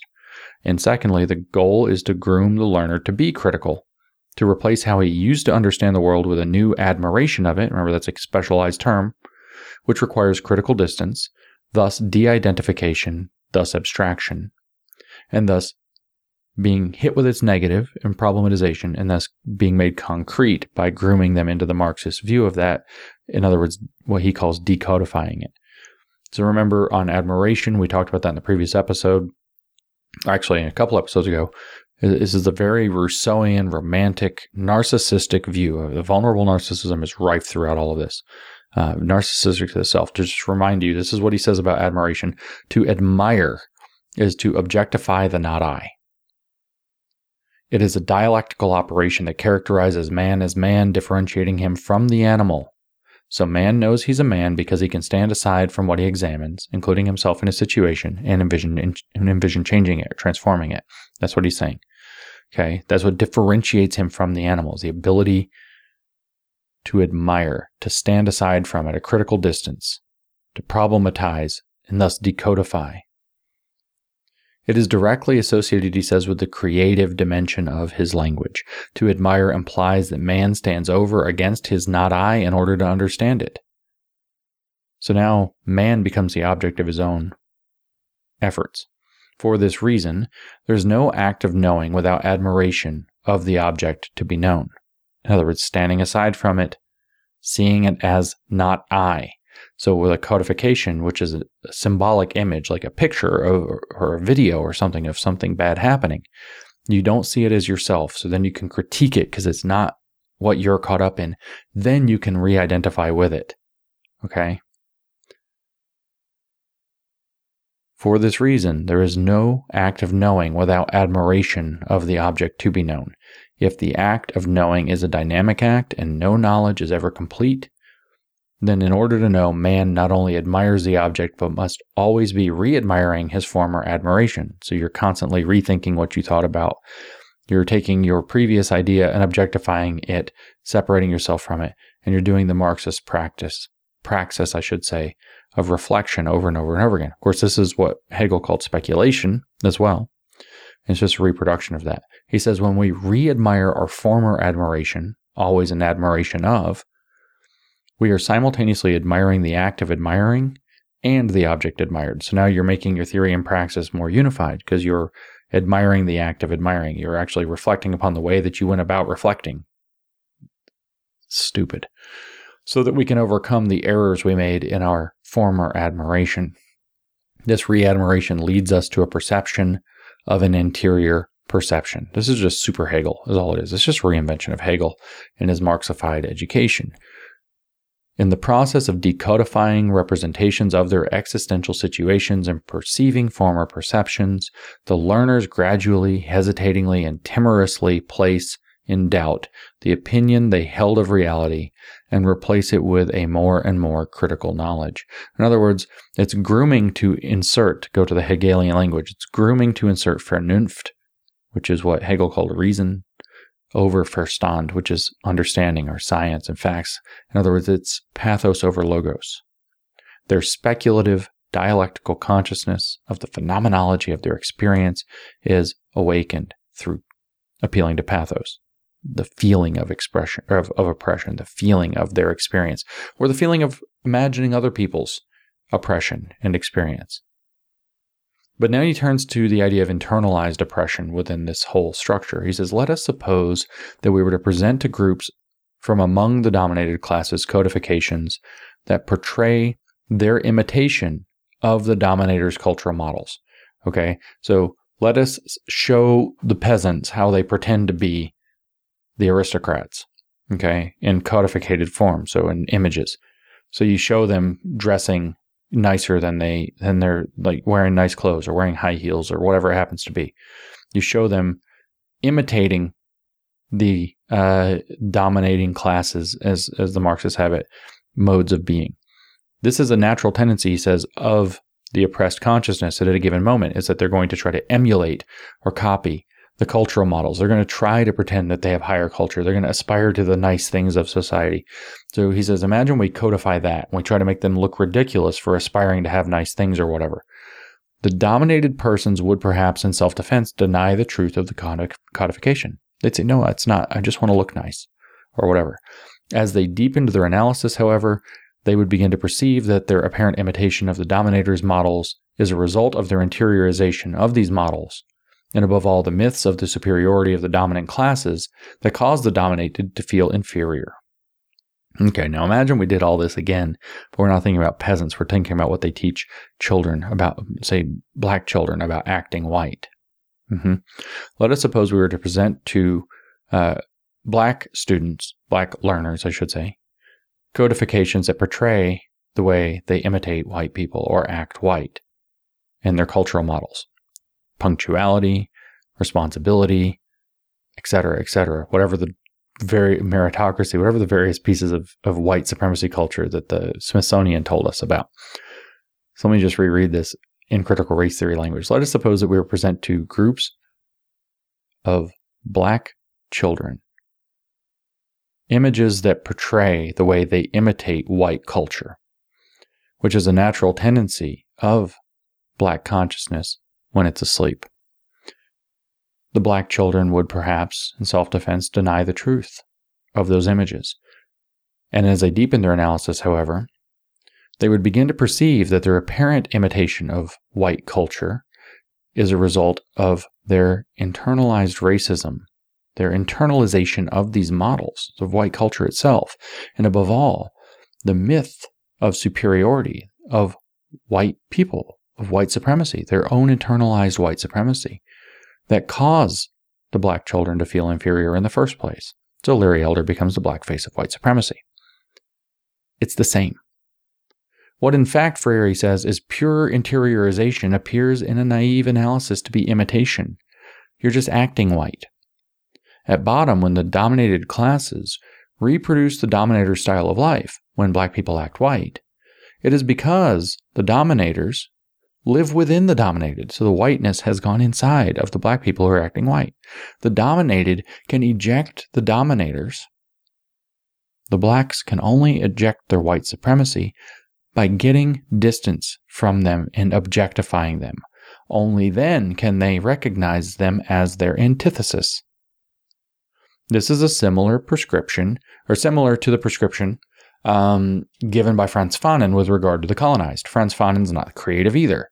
They all do the same thing over and over again. There's nothing to any of this. So Frantz Fanon is a guy I haven't talked about a lot. He wrote a book called The Wretched of the Earth. He also wrote another book called that was in 62. Uh, another one was called uh, Black Skin, White Masks.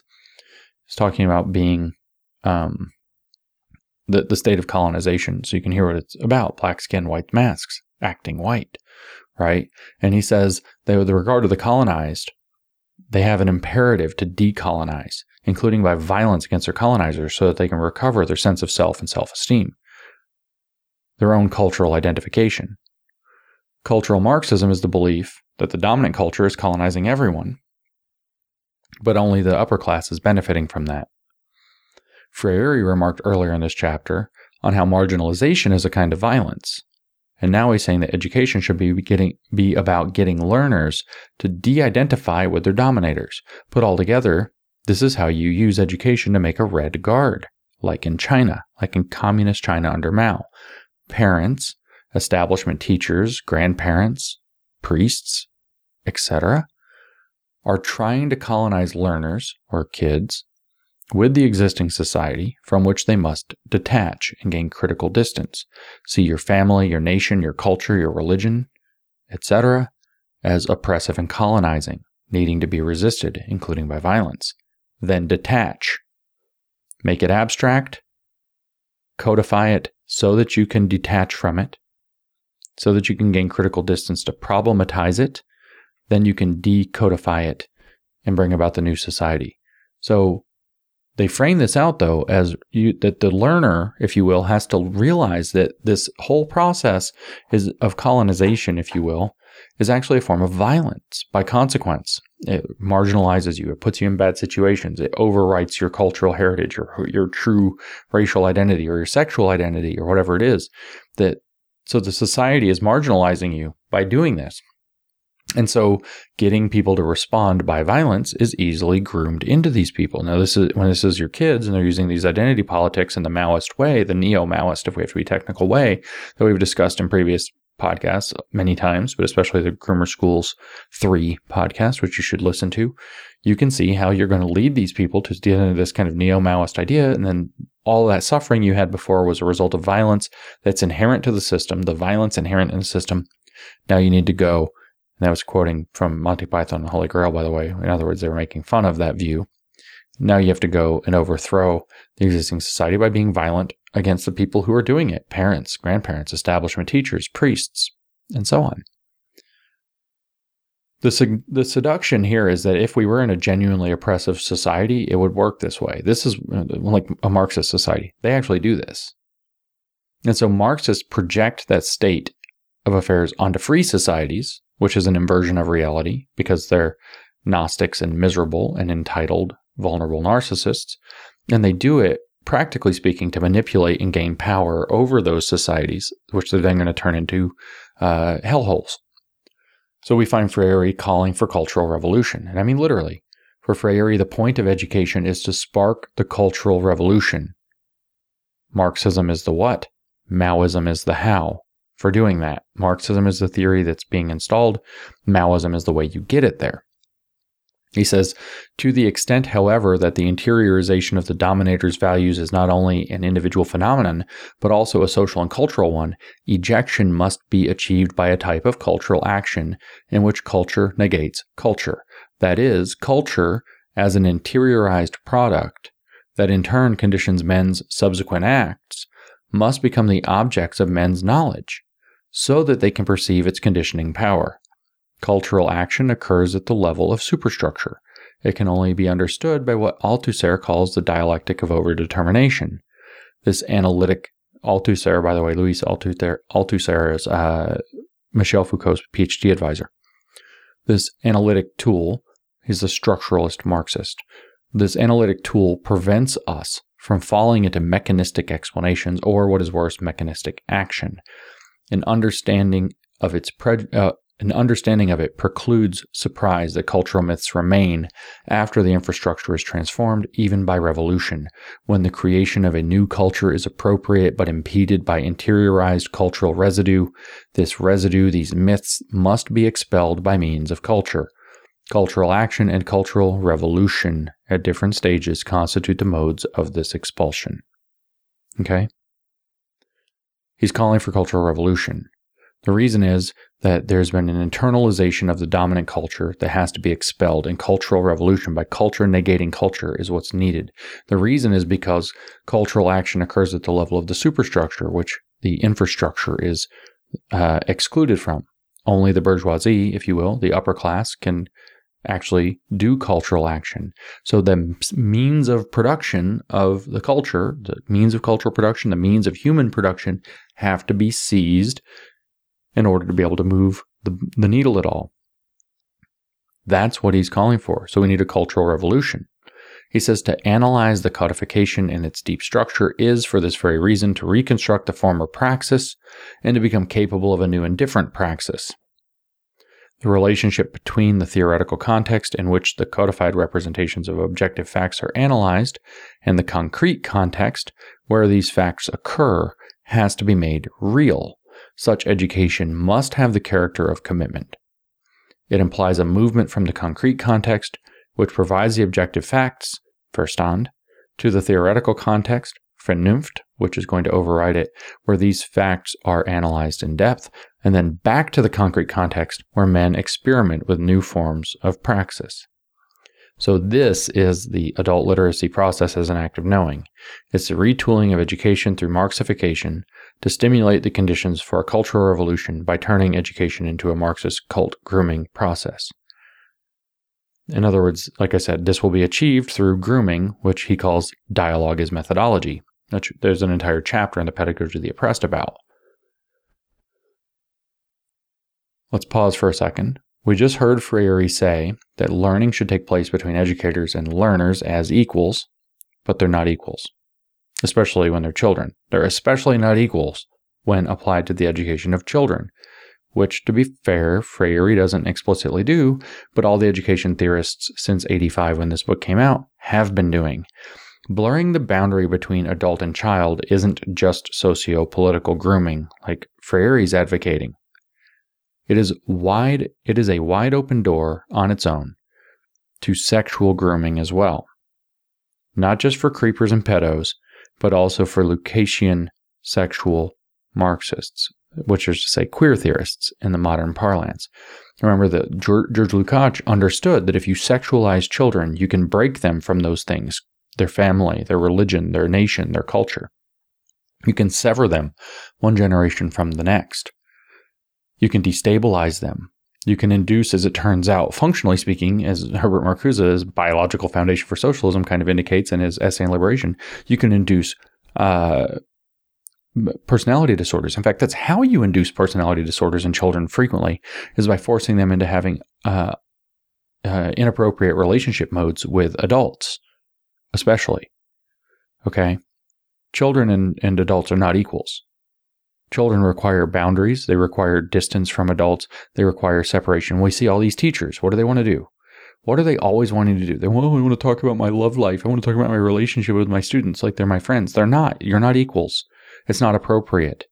Your job is to teach them things, and you're not doing it because you've blurred these boundaries. And the queer theorists and Luca, uh, uh, Lukácsian, I guess, I don't know how to say this, Lukácsian, Lukácsian, um, sexual Marxists understood that the best way to get the revolution in the children is to sexualize the children. It does all kinds of things, destabilizes them, creates personality disorders, which will never stabilize. They'll never be happy.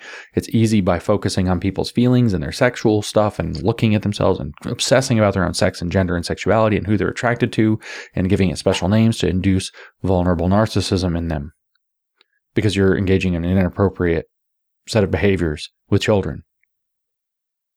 Not just inappropriate relationships, but inappropriate behaviors that are uh, building entitlement by uh, affirming, constantly affirming everything that they do, putting themselves at the center of their own world, nothing to knock them off of their own pedestal. So, Freire's key pedagogical model, installed within his Marxification of education, aka the pedagogy of the oppressed, is the so called dialogical model of education, which is just going to be this grooming.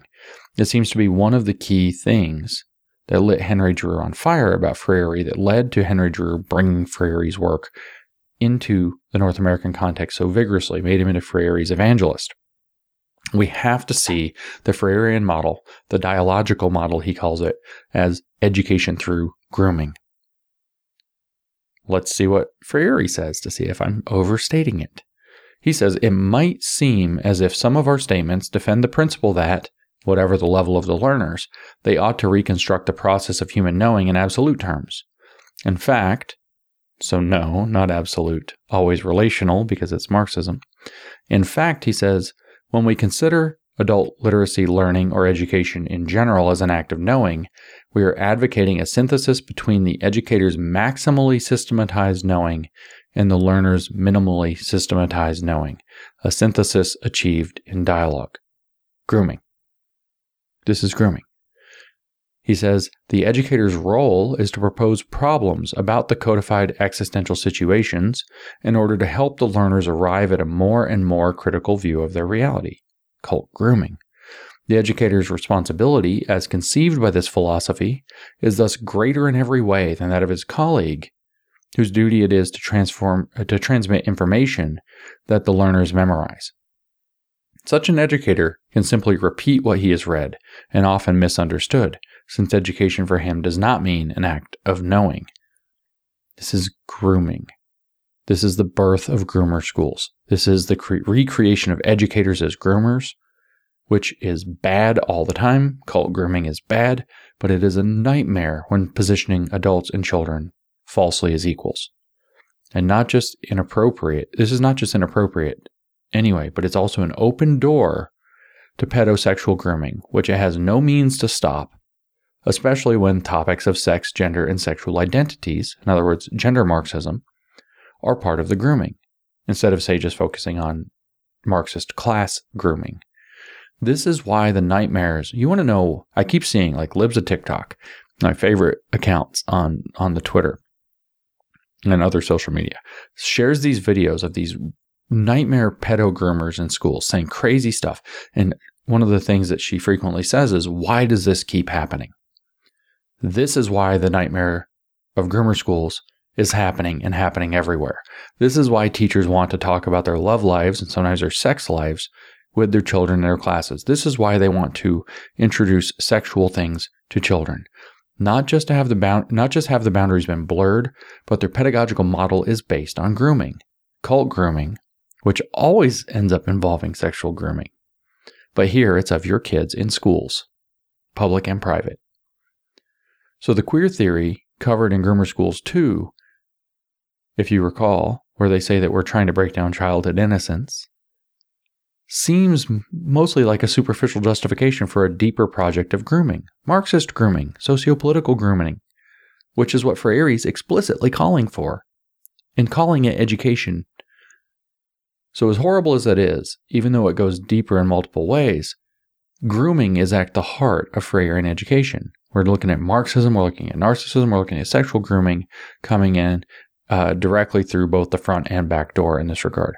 The Freirean method of education, Freirean pedagogy, is cult grooming, which is especially inappropriate to apply to children while opening the nightmare door to sexual grooming and sexual destabilization and personality de- personality destabilization in children through inappropriate age inappropriate uh, materials. Remember also from that paper in, sec- in, in groomer schools too, if you don't recall, I read a paper about from queer theory about early childhood education, and she says in there important things like queer theory is not about creating stable LGBTQ identities; it's about creating fluid identities. It's not about creating stable identities. So therefore, it's about creating unstable identities or destabilized identities or preventing identities from stabilizing with regard to sex, gender, sexuality, romantic orientation, and all these things that are very self uh, obsessive and lead to also developing vulnerable narcissism in addition to other problems. Okay. And what did what was the point though? Was that childhood innocence has to be broken down. The early childhood education and childhood development theories of childhood development need to be rethought in light of queer theory is what she says, is what Hannah Dyer, the author, says explicitly. So if you remember that, the whole point of for her queer theory touching education is to rethink what is appropriate for children at all, according to queer theory, which is gender Marxism.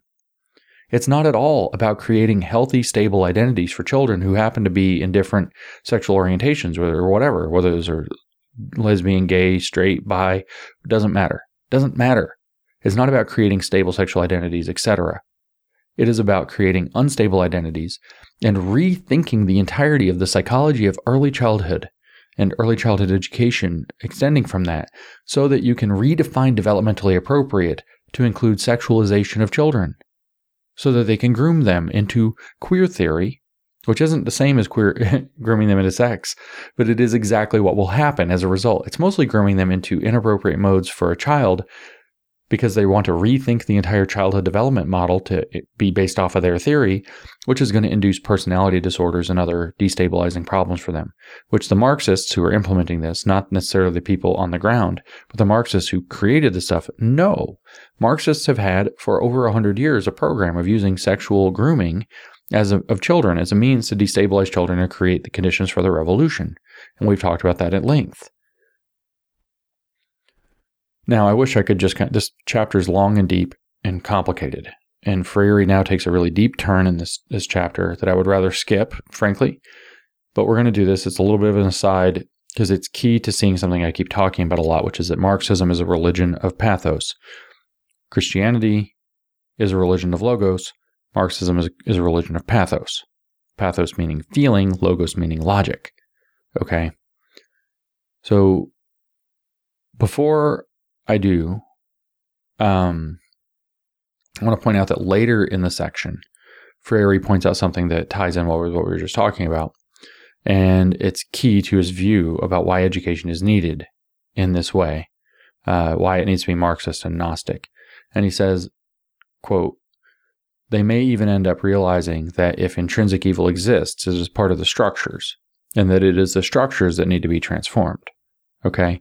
So the, why is he wanting groomer schools? Because through groomer schools, he might groom people into realizing that if intrinsic evil exists, if anything bad happens, it is part of the structures. And that it is the structures that need to be transformed. So we're talking about revolutionary grooming as well. So now let's get into this tangent. Most of the rest of this section, as it turns out, is really just strange examples from his third world experience in the third world context. But he has this really deep dive into Socratic intellectualism. And this is key to understanding that Marxism is a religion of pathos. I almost took this part out and was going to do as a separate podcast, but let's just go.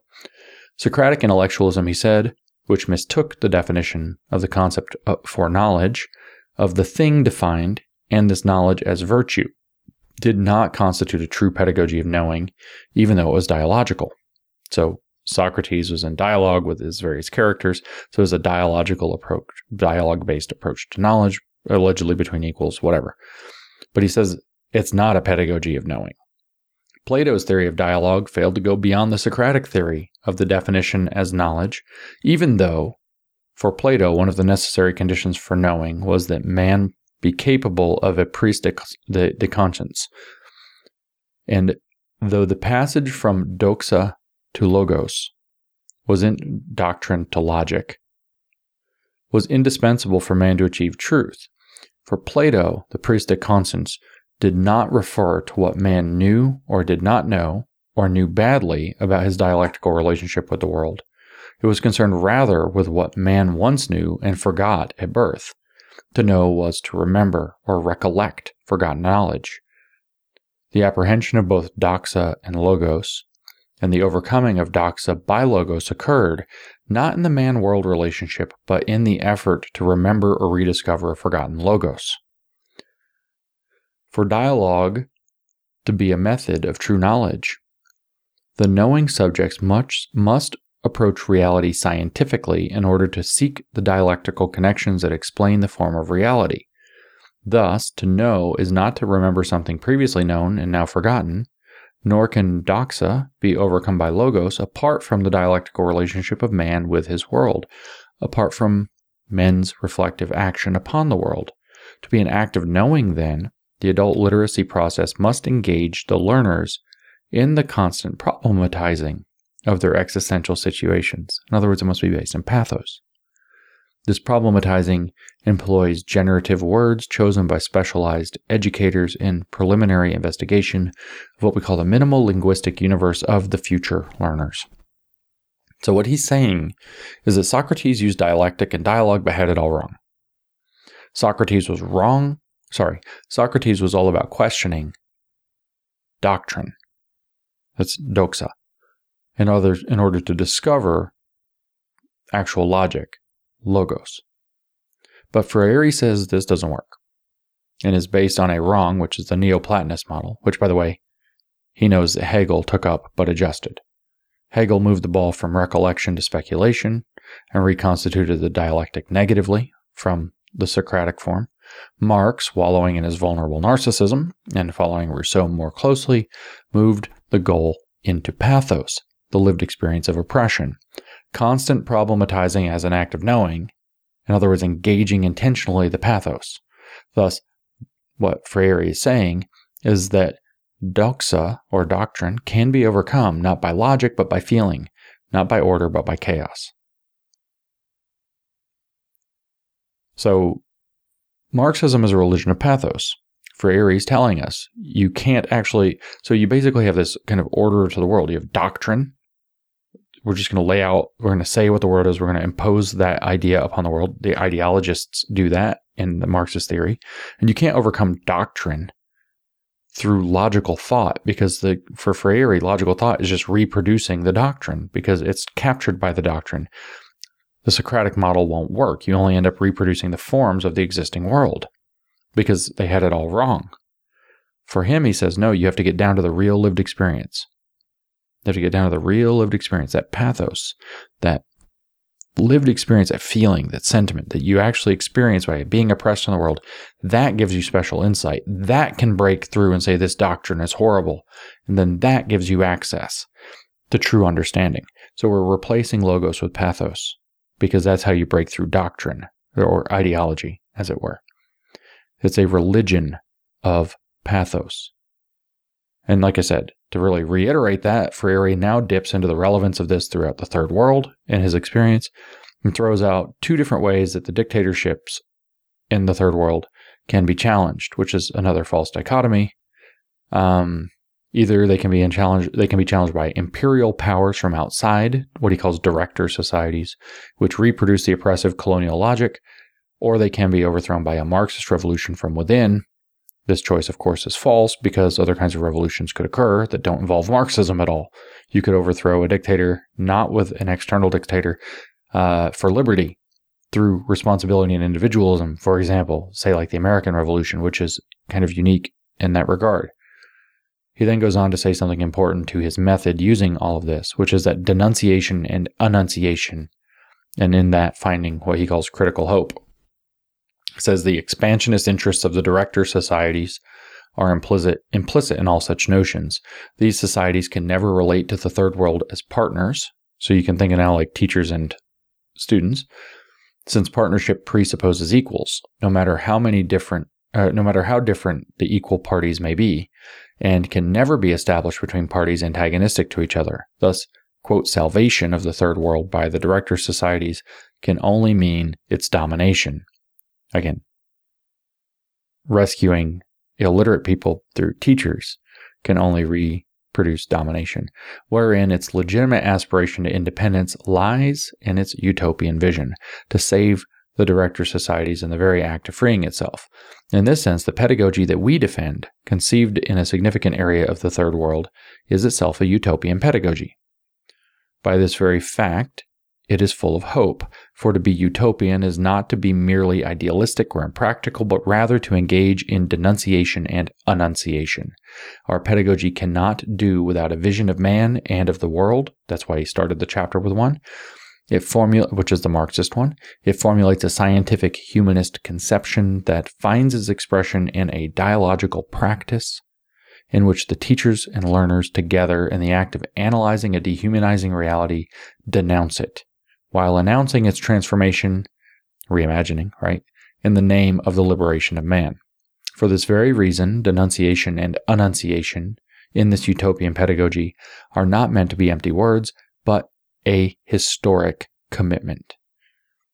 Denunciation of a dehumanizing situation today increasingly demands precise scientific understanding of that situation. Of course, scientific means Marxist. So does historic, by the way. Similarly, the enunciation of its transformation increasingly requires a theory of transforming action. Yet neither act by itself implies the transformation of the denounced reality or the establishment of that which is announced. Rather, as a moment in a historical process, the announced reality is already present in the act of denunciation and annunciation. So Freire's pedagogy is utopian and it's full of hope because it's based on this model in which everyone comes together in solidarity to denounce whatever currently exists, ruthless criticism of everything that exists, like Marx said, while announcing the imaginary alternative, which is utopian, thus escaping the negativity trap of neo Marxism. This is why Freire is a prophet, because he, he brought hope where there was before negativity.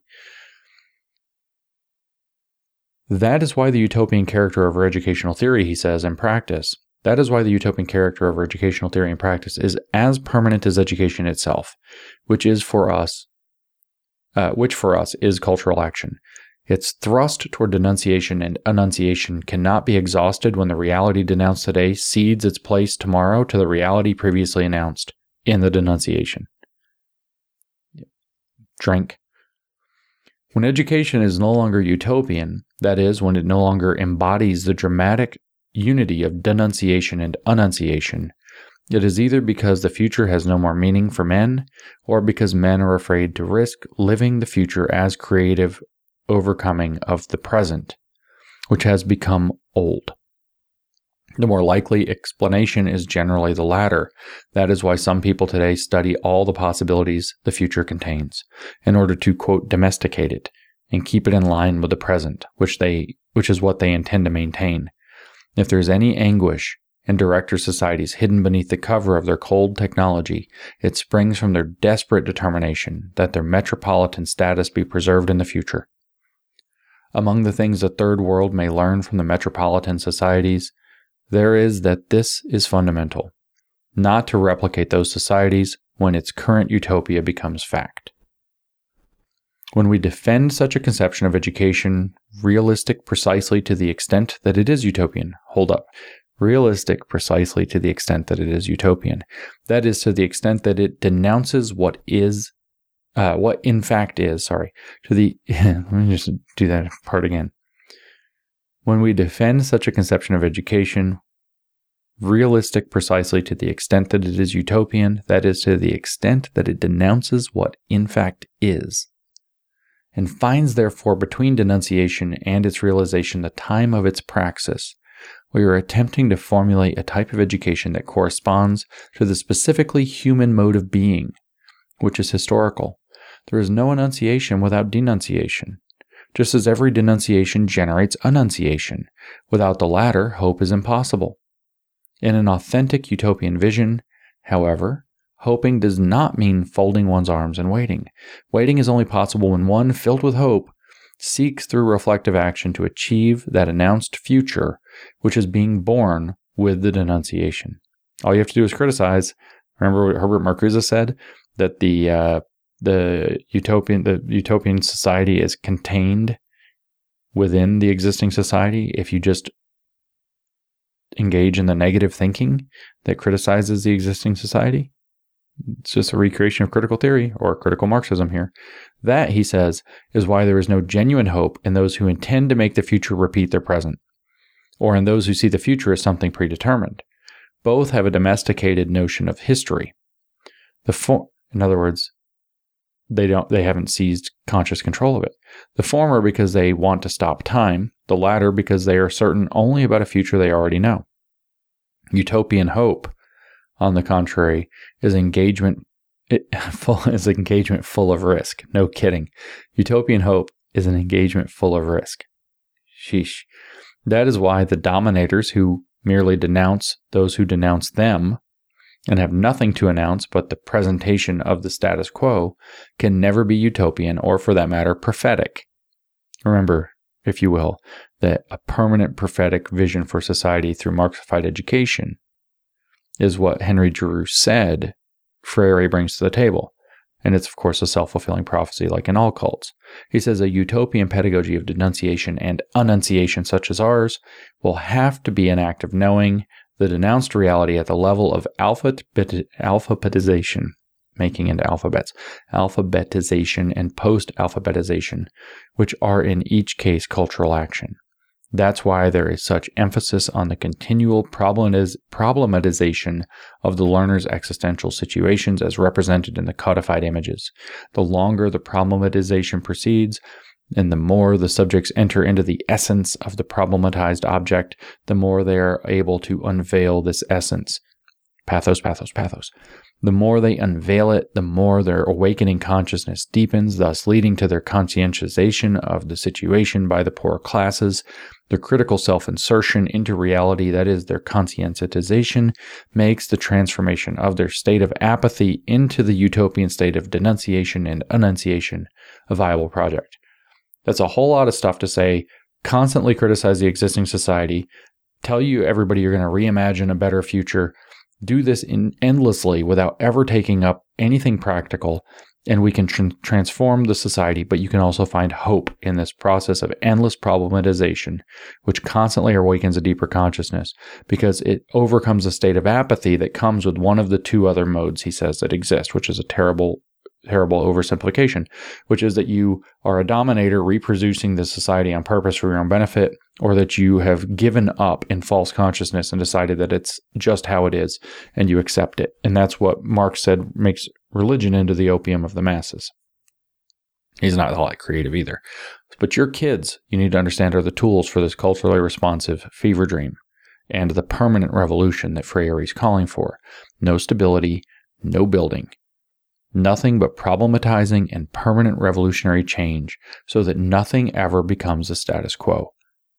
Nothing can be built on this. Where we might say that logos, the logic, is the rock of being, and if you're Christian, you're really going to resonate with that. Pathos is this is, is like sand. You're trying to build on sand, and it slips away. Or as Goethe put it, if we read the Marxist definition of truth on Marxists.org, as Goethe said, there is no truth that's not relative because everything in the end withers away. It's sand. Freirean pedagogy exists to groom your children into this kind of dysfunctional, entitled thinking to become louts like Karl Marx. Vulnerable narcissists. Everything else follows from that. Permanent destabilization, permanent denouncing of whatever is, and announcing one's entitled wishes about one imagines, about which one imagines the world could possibly become. That's a utopian hope. That's a critical hope. Permanent destabilization of your kids to achieve it. In groomer schools, born under Paulo Freire's groomer education. This will result in fascists, of course, making use of the chaos to install their own tyranny, at which point all of these fools will bleat that their pure and glorious movement was co opted and their real program hasn't been tried yet again. And that's what will happen every time. Marxism is just the sales department for fascism, and so it is right now. You think that Klaus Schwab doesn't have a plan? You think the World Economic Forum doesn't know why it's using DEI under its S and ESG? You think it has no idea? It's because it's insanely destabilizing, which gives them an inordinate amount of arbitrary power. Everything that could mobilize a defense against you is completely destabilized because of the DEI programs, the social justice programs that give you a higher social score in your uh, environmental social governance score. They know what they're doing. They're actualizing communist destabilization in your children, particularly because it creates conditions in which they can force a total control system. They they have a plan. They know what they're doing. But this all results from the fundamental Gnostic belief of Marxism, which is the entitled, vulnerable narcissists believe themselves entitled to be in the Garden of Eden, where everything is taken care of for them, nobody ever suffers, and nothing ever has to be maintained. It just works, which is why you see people saying, Oh, I don't see what the big deal is, why people are so worried about food security. Food is at the grocery store. And you say, How does it get to the grocery store? And they say things like, It's just there. They have no clue what's going on or how things work. Now, this chapter wraps up with a strange section, which we'll spend a little time on, not as much, called Sowers of the Word. We now have established, though, that that Freirean education is groomer school. The birth of groomer schools is Freirean education, which is the Marxification of education from the first half of this chapter. One must not think, Freire tells us, however, one must not think that learning to read and write precedes conscientization or vice versa. Conscientization occurs simultaneously with the literacy or post literacy process. It must be so. In our educational method, the word is not something static or disconnected from men's existential experience, but a dimension of their thought language about the world. In other words, literacy and education and, uh, and critical consciousness are one and the same for Freire. No big news here. It's the Marxification of education through a process of grooming, through dialogue of equals, educator and learner. He then goes on to say a lot of things about why this supposedly works, even though it doesn't, and that these sound very much like it en- enhances engagement. The engagement arguments usually given uh, through anecdotes by Marxist educators who are reimagining education. And they don't have any real evidence that it works because it doesn't. So they talk about this student or that student or this class or that class and these special circumstances in very small numbers where something great happened. And that's their edu- that's their evidence. Um, you see this particularly in programs like culturally relevant teaching, which reproduce the Freirean model through identity Marxism. And they'll talk about a couple of classes that were particularly unique in some Dead Poet Society way. And the next thing you know, you had like a stand by me, kumbaya moment, and everything worked out great. So therefore, remake all of education according to this garbage, which maybe worked in a special case, like how social emotional learning can help in special cases with actual troubled kids provided by actual therapists in actual controlled therapeutic environments, not in classrooms by teachers who are not therapists, who are practicing psychology without a license on groups in unregulated, uncontrolled, non therapeutic spaces on large groups of people whose uh, backgrounds and, and, and issues are too complex to be engaging in that space. But it works when you do it correctly in small settings with properly trained professionals. So why not just do it with everybody uh, at once through people who are not properly trained? But it turns out this engagement claim, like if we put rap songs in to like the classroom, that black kids will like school better, they'll engage more. If you make the statistics in the math class talk about real facts of their life, politically relevant facts, they'll think it's more interesting to learn statistics. That happens pretty rarely, as it turns out. It almost never happens. Um, but it does insert a political point and hijack the lesson. The engagement claim isn't even exactly true. Um, it's little more than a belief that people, including kids, can become more involved because there's a dark side to this when their favorite subjects are on the table. But what are most people's or many people's favorite subjects, especially kids in a grooming situation like this? Uh, favorite subject in the world themselves and their lives and their friends and their enemies in class. Little social dynamics and situations is a favorite thing to talk about. Way more interesting than math because we're social animals. The point of the teacher is actually to discipline the environment to make sure that the learning process about skills is there that overcomes those difficulties. The point of social and emotional learning is to deal with the kids who can't overcome those on their own, to give them extra help in unique and formally trained and special therapeutic environments that can help them get that. And they're perverting the entire thing by saying it increases engagement to say put rap songs into the lessons because then black kids will like school better or something. This isn't engagement with subject matter, it's a simulation of engagement, which happens to induce more narcissism and to hijack lessons. That's what the argument is really being made about. That's what the generative themes thing here is. And so Freire relates a number of stories of peasants gaining agency and mastery as they became literate, the kind of heartwarming stuff educators, you know, get excited about. By the way, that's more pathos.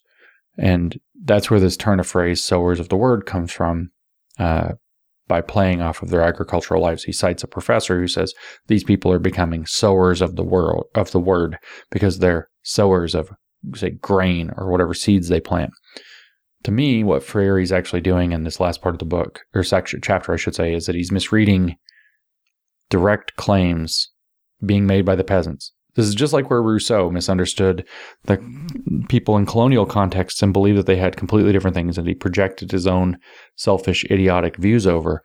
If you know those stories, um, where he misinterpreted the stories about how uh, native populations in the Caribbean uh, perceived time or whatever, and then said, "Wow, we have to make savages made to live in cities. We have they have a more you know natural and instinctive approach, but they can't build anything. So we've got to dialectically synthesize them.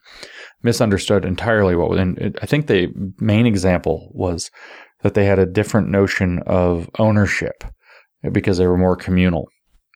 And so I think Freire's misreading the direct claims that he's presenting made by peasants.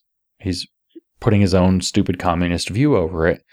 And so basically the peasants are saying, I learned to read and that allowed me, they literally say this, it allowed me to take on new responsibilities and to meet them. For example, going to the city and navigating it, which I used to be afraid of doing, or taking up the idea of tool repair or tool purchasing, um, responsibility over other people, becoming a kind of a boss, and that they needed literacy to be able to do this. And so becoming literate allowed them to take responsibility over these new tasks. So clearly the responsibility model is correct. But through Freire's own weird beliefs, which are communism and Marxism, He's actually saying, no, this made their reality less magical, more real, and they became less afraid. So it was really good. And what it really was was that we made them literate through generative terms and they became politically active. When that's exactly the opposite of what they've said. Though he doesn't repeat it specifically here yet, he does at the end. Um, he just attributes all this to his generative words approach, which is to say culturally relevant and responsive teaching. The context of what we've just been reading through shows what happens to them. You can groom people into seeing the system itself as a problem and induce them into an oppressed identity and solidarity because taking responsibility would be irresponsible and a betrayal of the people you leave behind when you go join the existing society, leaving them even deeper in their oppression. When I first read The Pedagogy of the Oppressed about a year and a half ago, that's what I really thought it was about was that you can teach people they have a choice. You can teach them to be responsible to get out of their dependency, but the problem is only some of them make it and they make the problem worse for everybody they leave behind. Or you can teach them to be in solidarity to overthrow the existing system. And therefore, they won't do that, but you're teaching them to be Marxists, right? Um, so the thing that he doesn't say yet but he does say at the end of the chapter is that that it's really all about grooming people into a sense of solidarity rather than personal responsibility. In other words grooming people into marxism rather than into taking responsibility and making a success even though he does it by giving examples of people taking responsibility and it being good for them. And he, at the end of the very end of the chapter, he says, To undertake such a work, it is necessary to have faith in the people, solidarity with them. It is necessary to be utopian in the sense in which we have used the word. So that's really what we're we're dealing with with Freire. It is to instead of teaching people to take responsibility and better their own lives in the existing system, it is to become Marxist to overthrow the existing system instead, and to therefore accept new masters as Marxists, apparently. But to to this whole point, diverting, um, Freire includes an important footnote. He says the right as a conservative force, needs no utopia. This is how he thinks about the world. This is how Marxists think about conservatives. This is why they hate them. This is why repressive tolerance exists. This is why the right has to be stamped out and the left has to be tolerated no matter how violent it is, meaning the Marxists, nobody else is the left. He says the right, as a conservative force, needs no utopia. Its essence is the affirmation of existing conditions, a fact, and not a utopia, or else the desire to revert to a state which was once an accomplished fact. The right strives to idealize actual conditions, not to change them. In other words, the right wants to maintain existing conditions through ideology. What the right needs is fraud, not utopia. Pretty deep. So each of these stories Freire is telling here with these Marxists, or sorry, with these peasants that he's misinterpreting to say that they're making a Marxist point when they're actually saying that taking responsibility and learning things can work for, you know, Hooked on Phonics worked for me, um, which means that you became literate and the poor bastards who didn't become literate are even worse off because they have fewer people like them to commiserate with and their vulnerable narcissism. Each of these stories is very emotional, which reiterates my point that this is a religion of pathos. It's persuasion by pathos. This is why you see them, if you listen to the social justice Marxists, the identity Marxists or woke Marxists tell their stories, they're always, you know, they give their little theory and then they tell some sob story about, or they start with the sob story and then give their theory. If you read their academic papers, it's always like, here's this, you know, formal academic crap, here's some sob story, here's some emotionally relevant thing.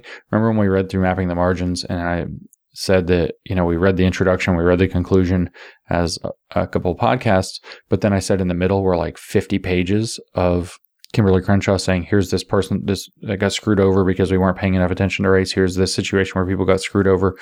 Sob story sob story sob story. Persuasion by pathos. And this is contrasted as better knowledge than what um, logos has to offer that's the essence of the freirean education so, for example, to give you a taste of this without having to read all these strange stories he tells, after the one example, he writes, Note once again the simplicity of expression, both profound and elegant, in the peasant's language. These are the people considered absolutely ignorant by the proponents of the nutritionist concept of literacy. Think about that for a second. He's going to, do you see where this is going? Where he's highlighting the concept of these people are actually better knowers. They know more. Their other ways of knowing are better. That's where we're going. But we're doing it through pathos. Uh, after another of these little stories, he writes, he gives an example of a book. He says, the whole book is like this, pleasant in style, with great strength of expression of the world of the world of its authors. Those anonymous people, people, sowers of words, seeking to emerge from the culture of silence. How powerful and beautiful of an image intellect, intel, this is a hard word to say, intellectualistic, intellectualistic prejudices. I got it. Intellectualistic prejudices and above all, class prejudices are responsible for the naive and unfounded notions. Intellectualistic and above all, class prejudices. intellectual, it's prejudices. Class prejudices in particular that are responsible for the naive and found unfounded notions that the people cannot write their own texts, or that a tape of their conversation is valueless, since their conversations are impoverished of meaning. Comparing what the sowers of words said in the above references, which is uh, with what is generally written by specialist authors of reading lessons, we are convinced that only someone with a very profound lack of taste or a lamentable scientific incompetency would choose the specialist's text over the generative model texts, to be clear. So the only people who would choose to educate people in, say, the formal education process, as opposed to the Marxist program Freire's laying out, are either prejudiced, which is to say immoral or bad, or incompetent, which is to say they're dumb. Sound familiar? Drain your opponent of moral standing, intellectual standing, or psychological standing are the only real tools of Marxist manipulation. So if you choose he's like, look how beautiful these books are, these generative word texts, these Marxist approaches. Look how beautiful. It's so evocative. There's so many feelings. Everything's so beautifully written. They're sowing their words. They're telling their story in their own way. Blah, blah, blah, blah, blah. only being too intellectual, intellectualistic prejudices, and above all, class prejudices. We're better than those stupid peasants, even if they can read and write now. Only that, only these moral deficiencies, or a complete lack of taste and lamentable scientific incompetency that they're dumb and incompetent could possibly cause you to choose a formal education model over this emotive, pathos driven Marxist education model. So, thus, we close our two difficult podcasts on uh, the sixth chapter of Paulo Freire's The Politics of Education The Adult Literacy Process as a Cultural Action for Freedom. We saw in the previous episode that this process extends from a literal Marxification of education itself, not just of pedagogy, which Freire says follows from having the right orientation, not just toward education, but toward man, and thus toward education as a humanizing process. In other words, what we saw in the first episode is that Freire Marxified education. In this second episode, we see, in fact, that the praxis of a Marxified education, its pedagogy, is actually political grooming, social grooming, into a utopian vision. And so we keep kind of hitting back on George Lukács here, but what we, call, we recall from George Lukács's remarks in History and Class Consciousness that his theory literally was based off of what he called, in his own words, describing his own work, looking back at it, messianic utopian aspirations.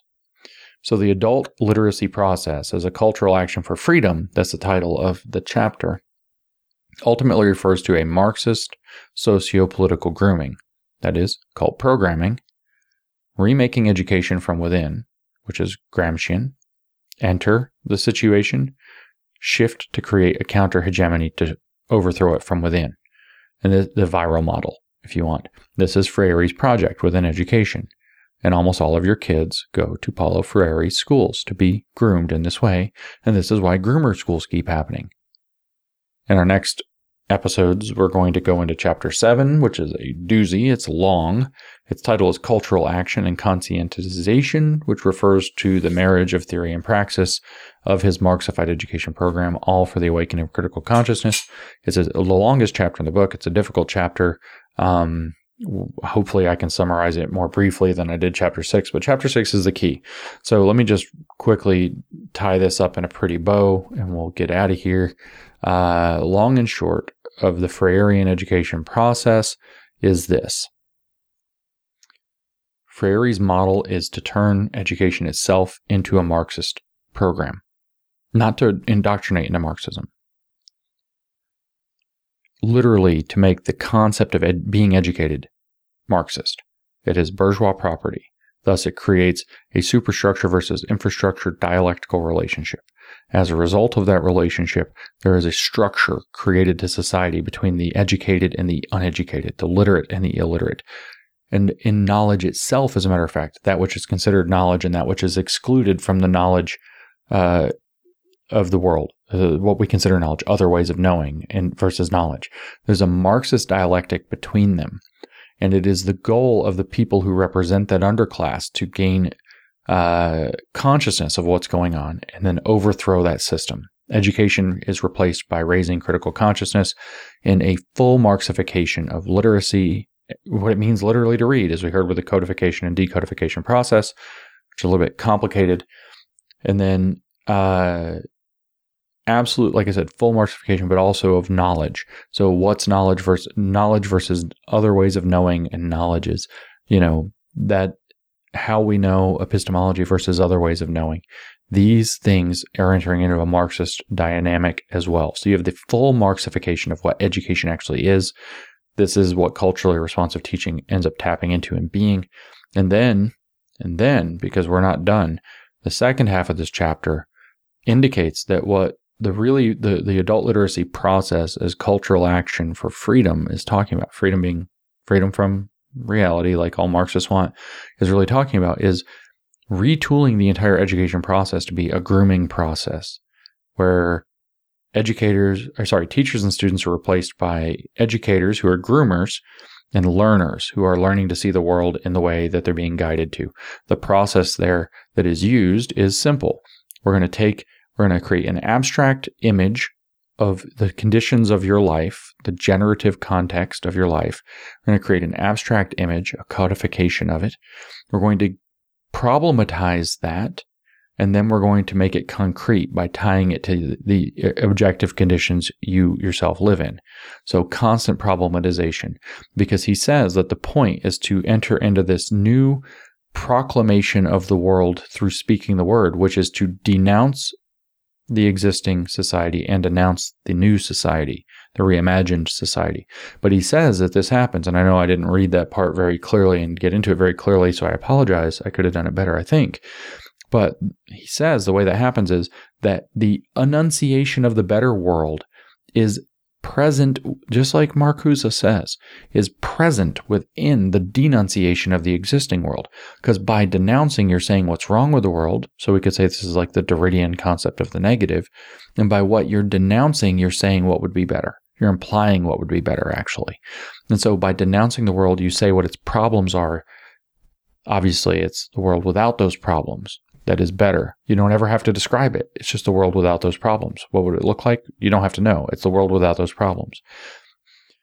So you're constantly announcing a new reimagined world through denunciation. And the goal of education is to groom people into thinking that this is what it means to be educated. And you do that by grooming them into thinking that they should abstract situations, sit aside from them and crap on them, and then pro- by problematizing them, so that the abstract meets the negative, and then the negative can be made concrete by tying it back to the real conditions. And the goal is so that the person that you're grooming, who is allegedly uneducated, maybe it's a child, who is at the therefore the margins of society, can be brought to the center of society where power is, where they can see the totality of society all at once. As a Marxist believes that they have the unique Gnostic power to do. But in seeing the totality of society, remember that doesn't mean totality of society like you see everything that's going on with society and how it works now. You see the totality of the society throughout history.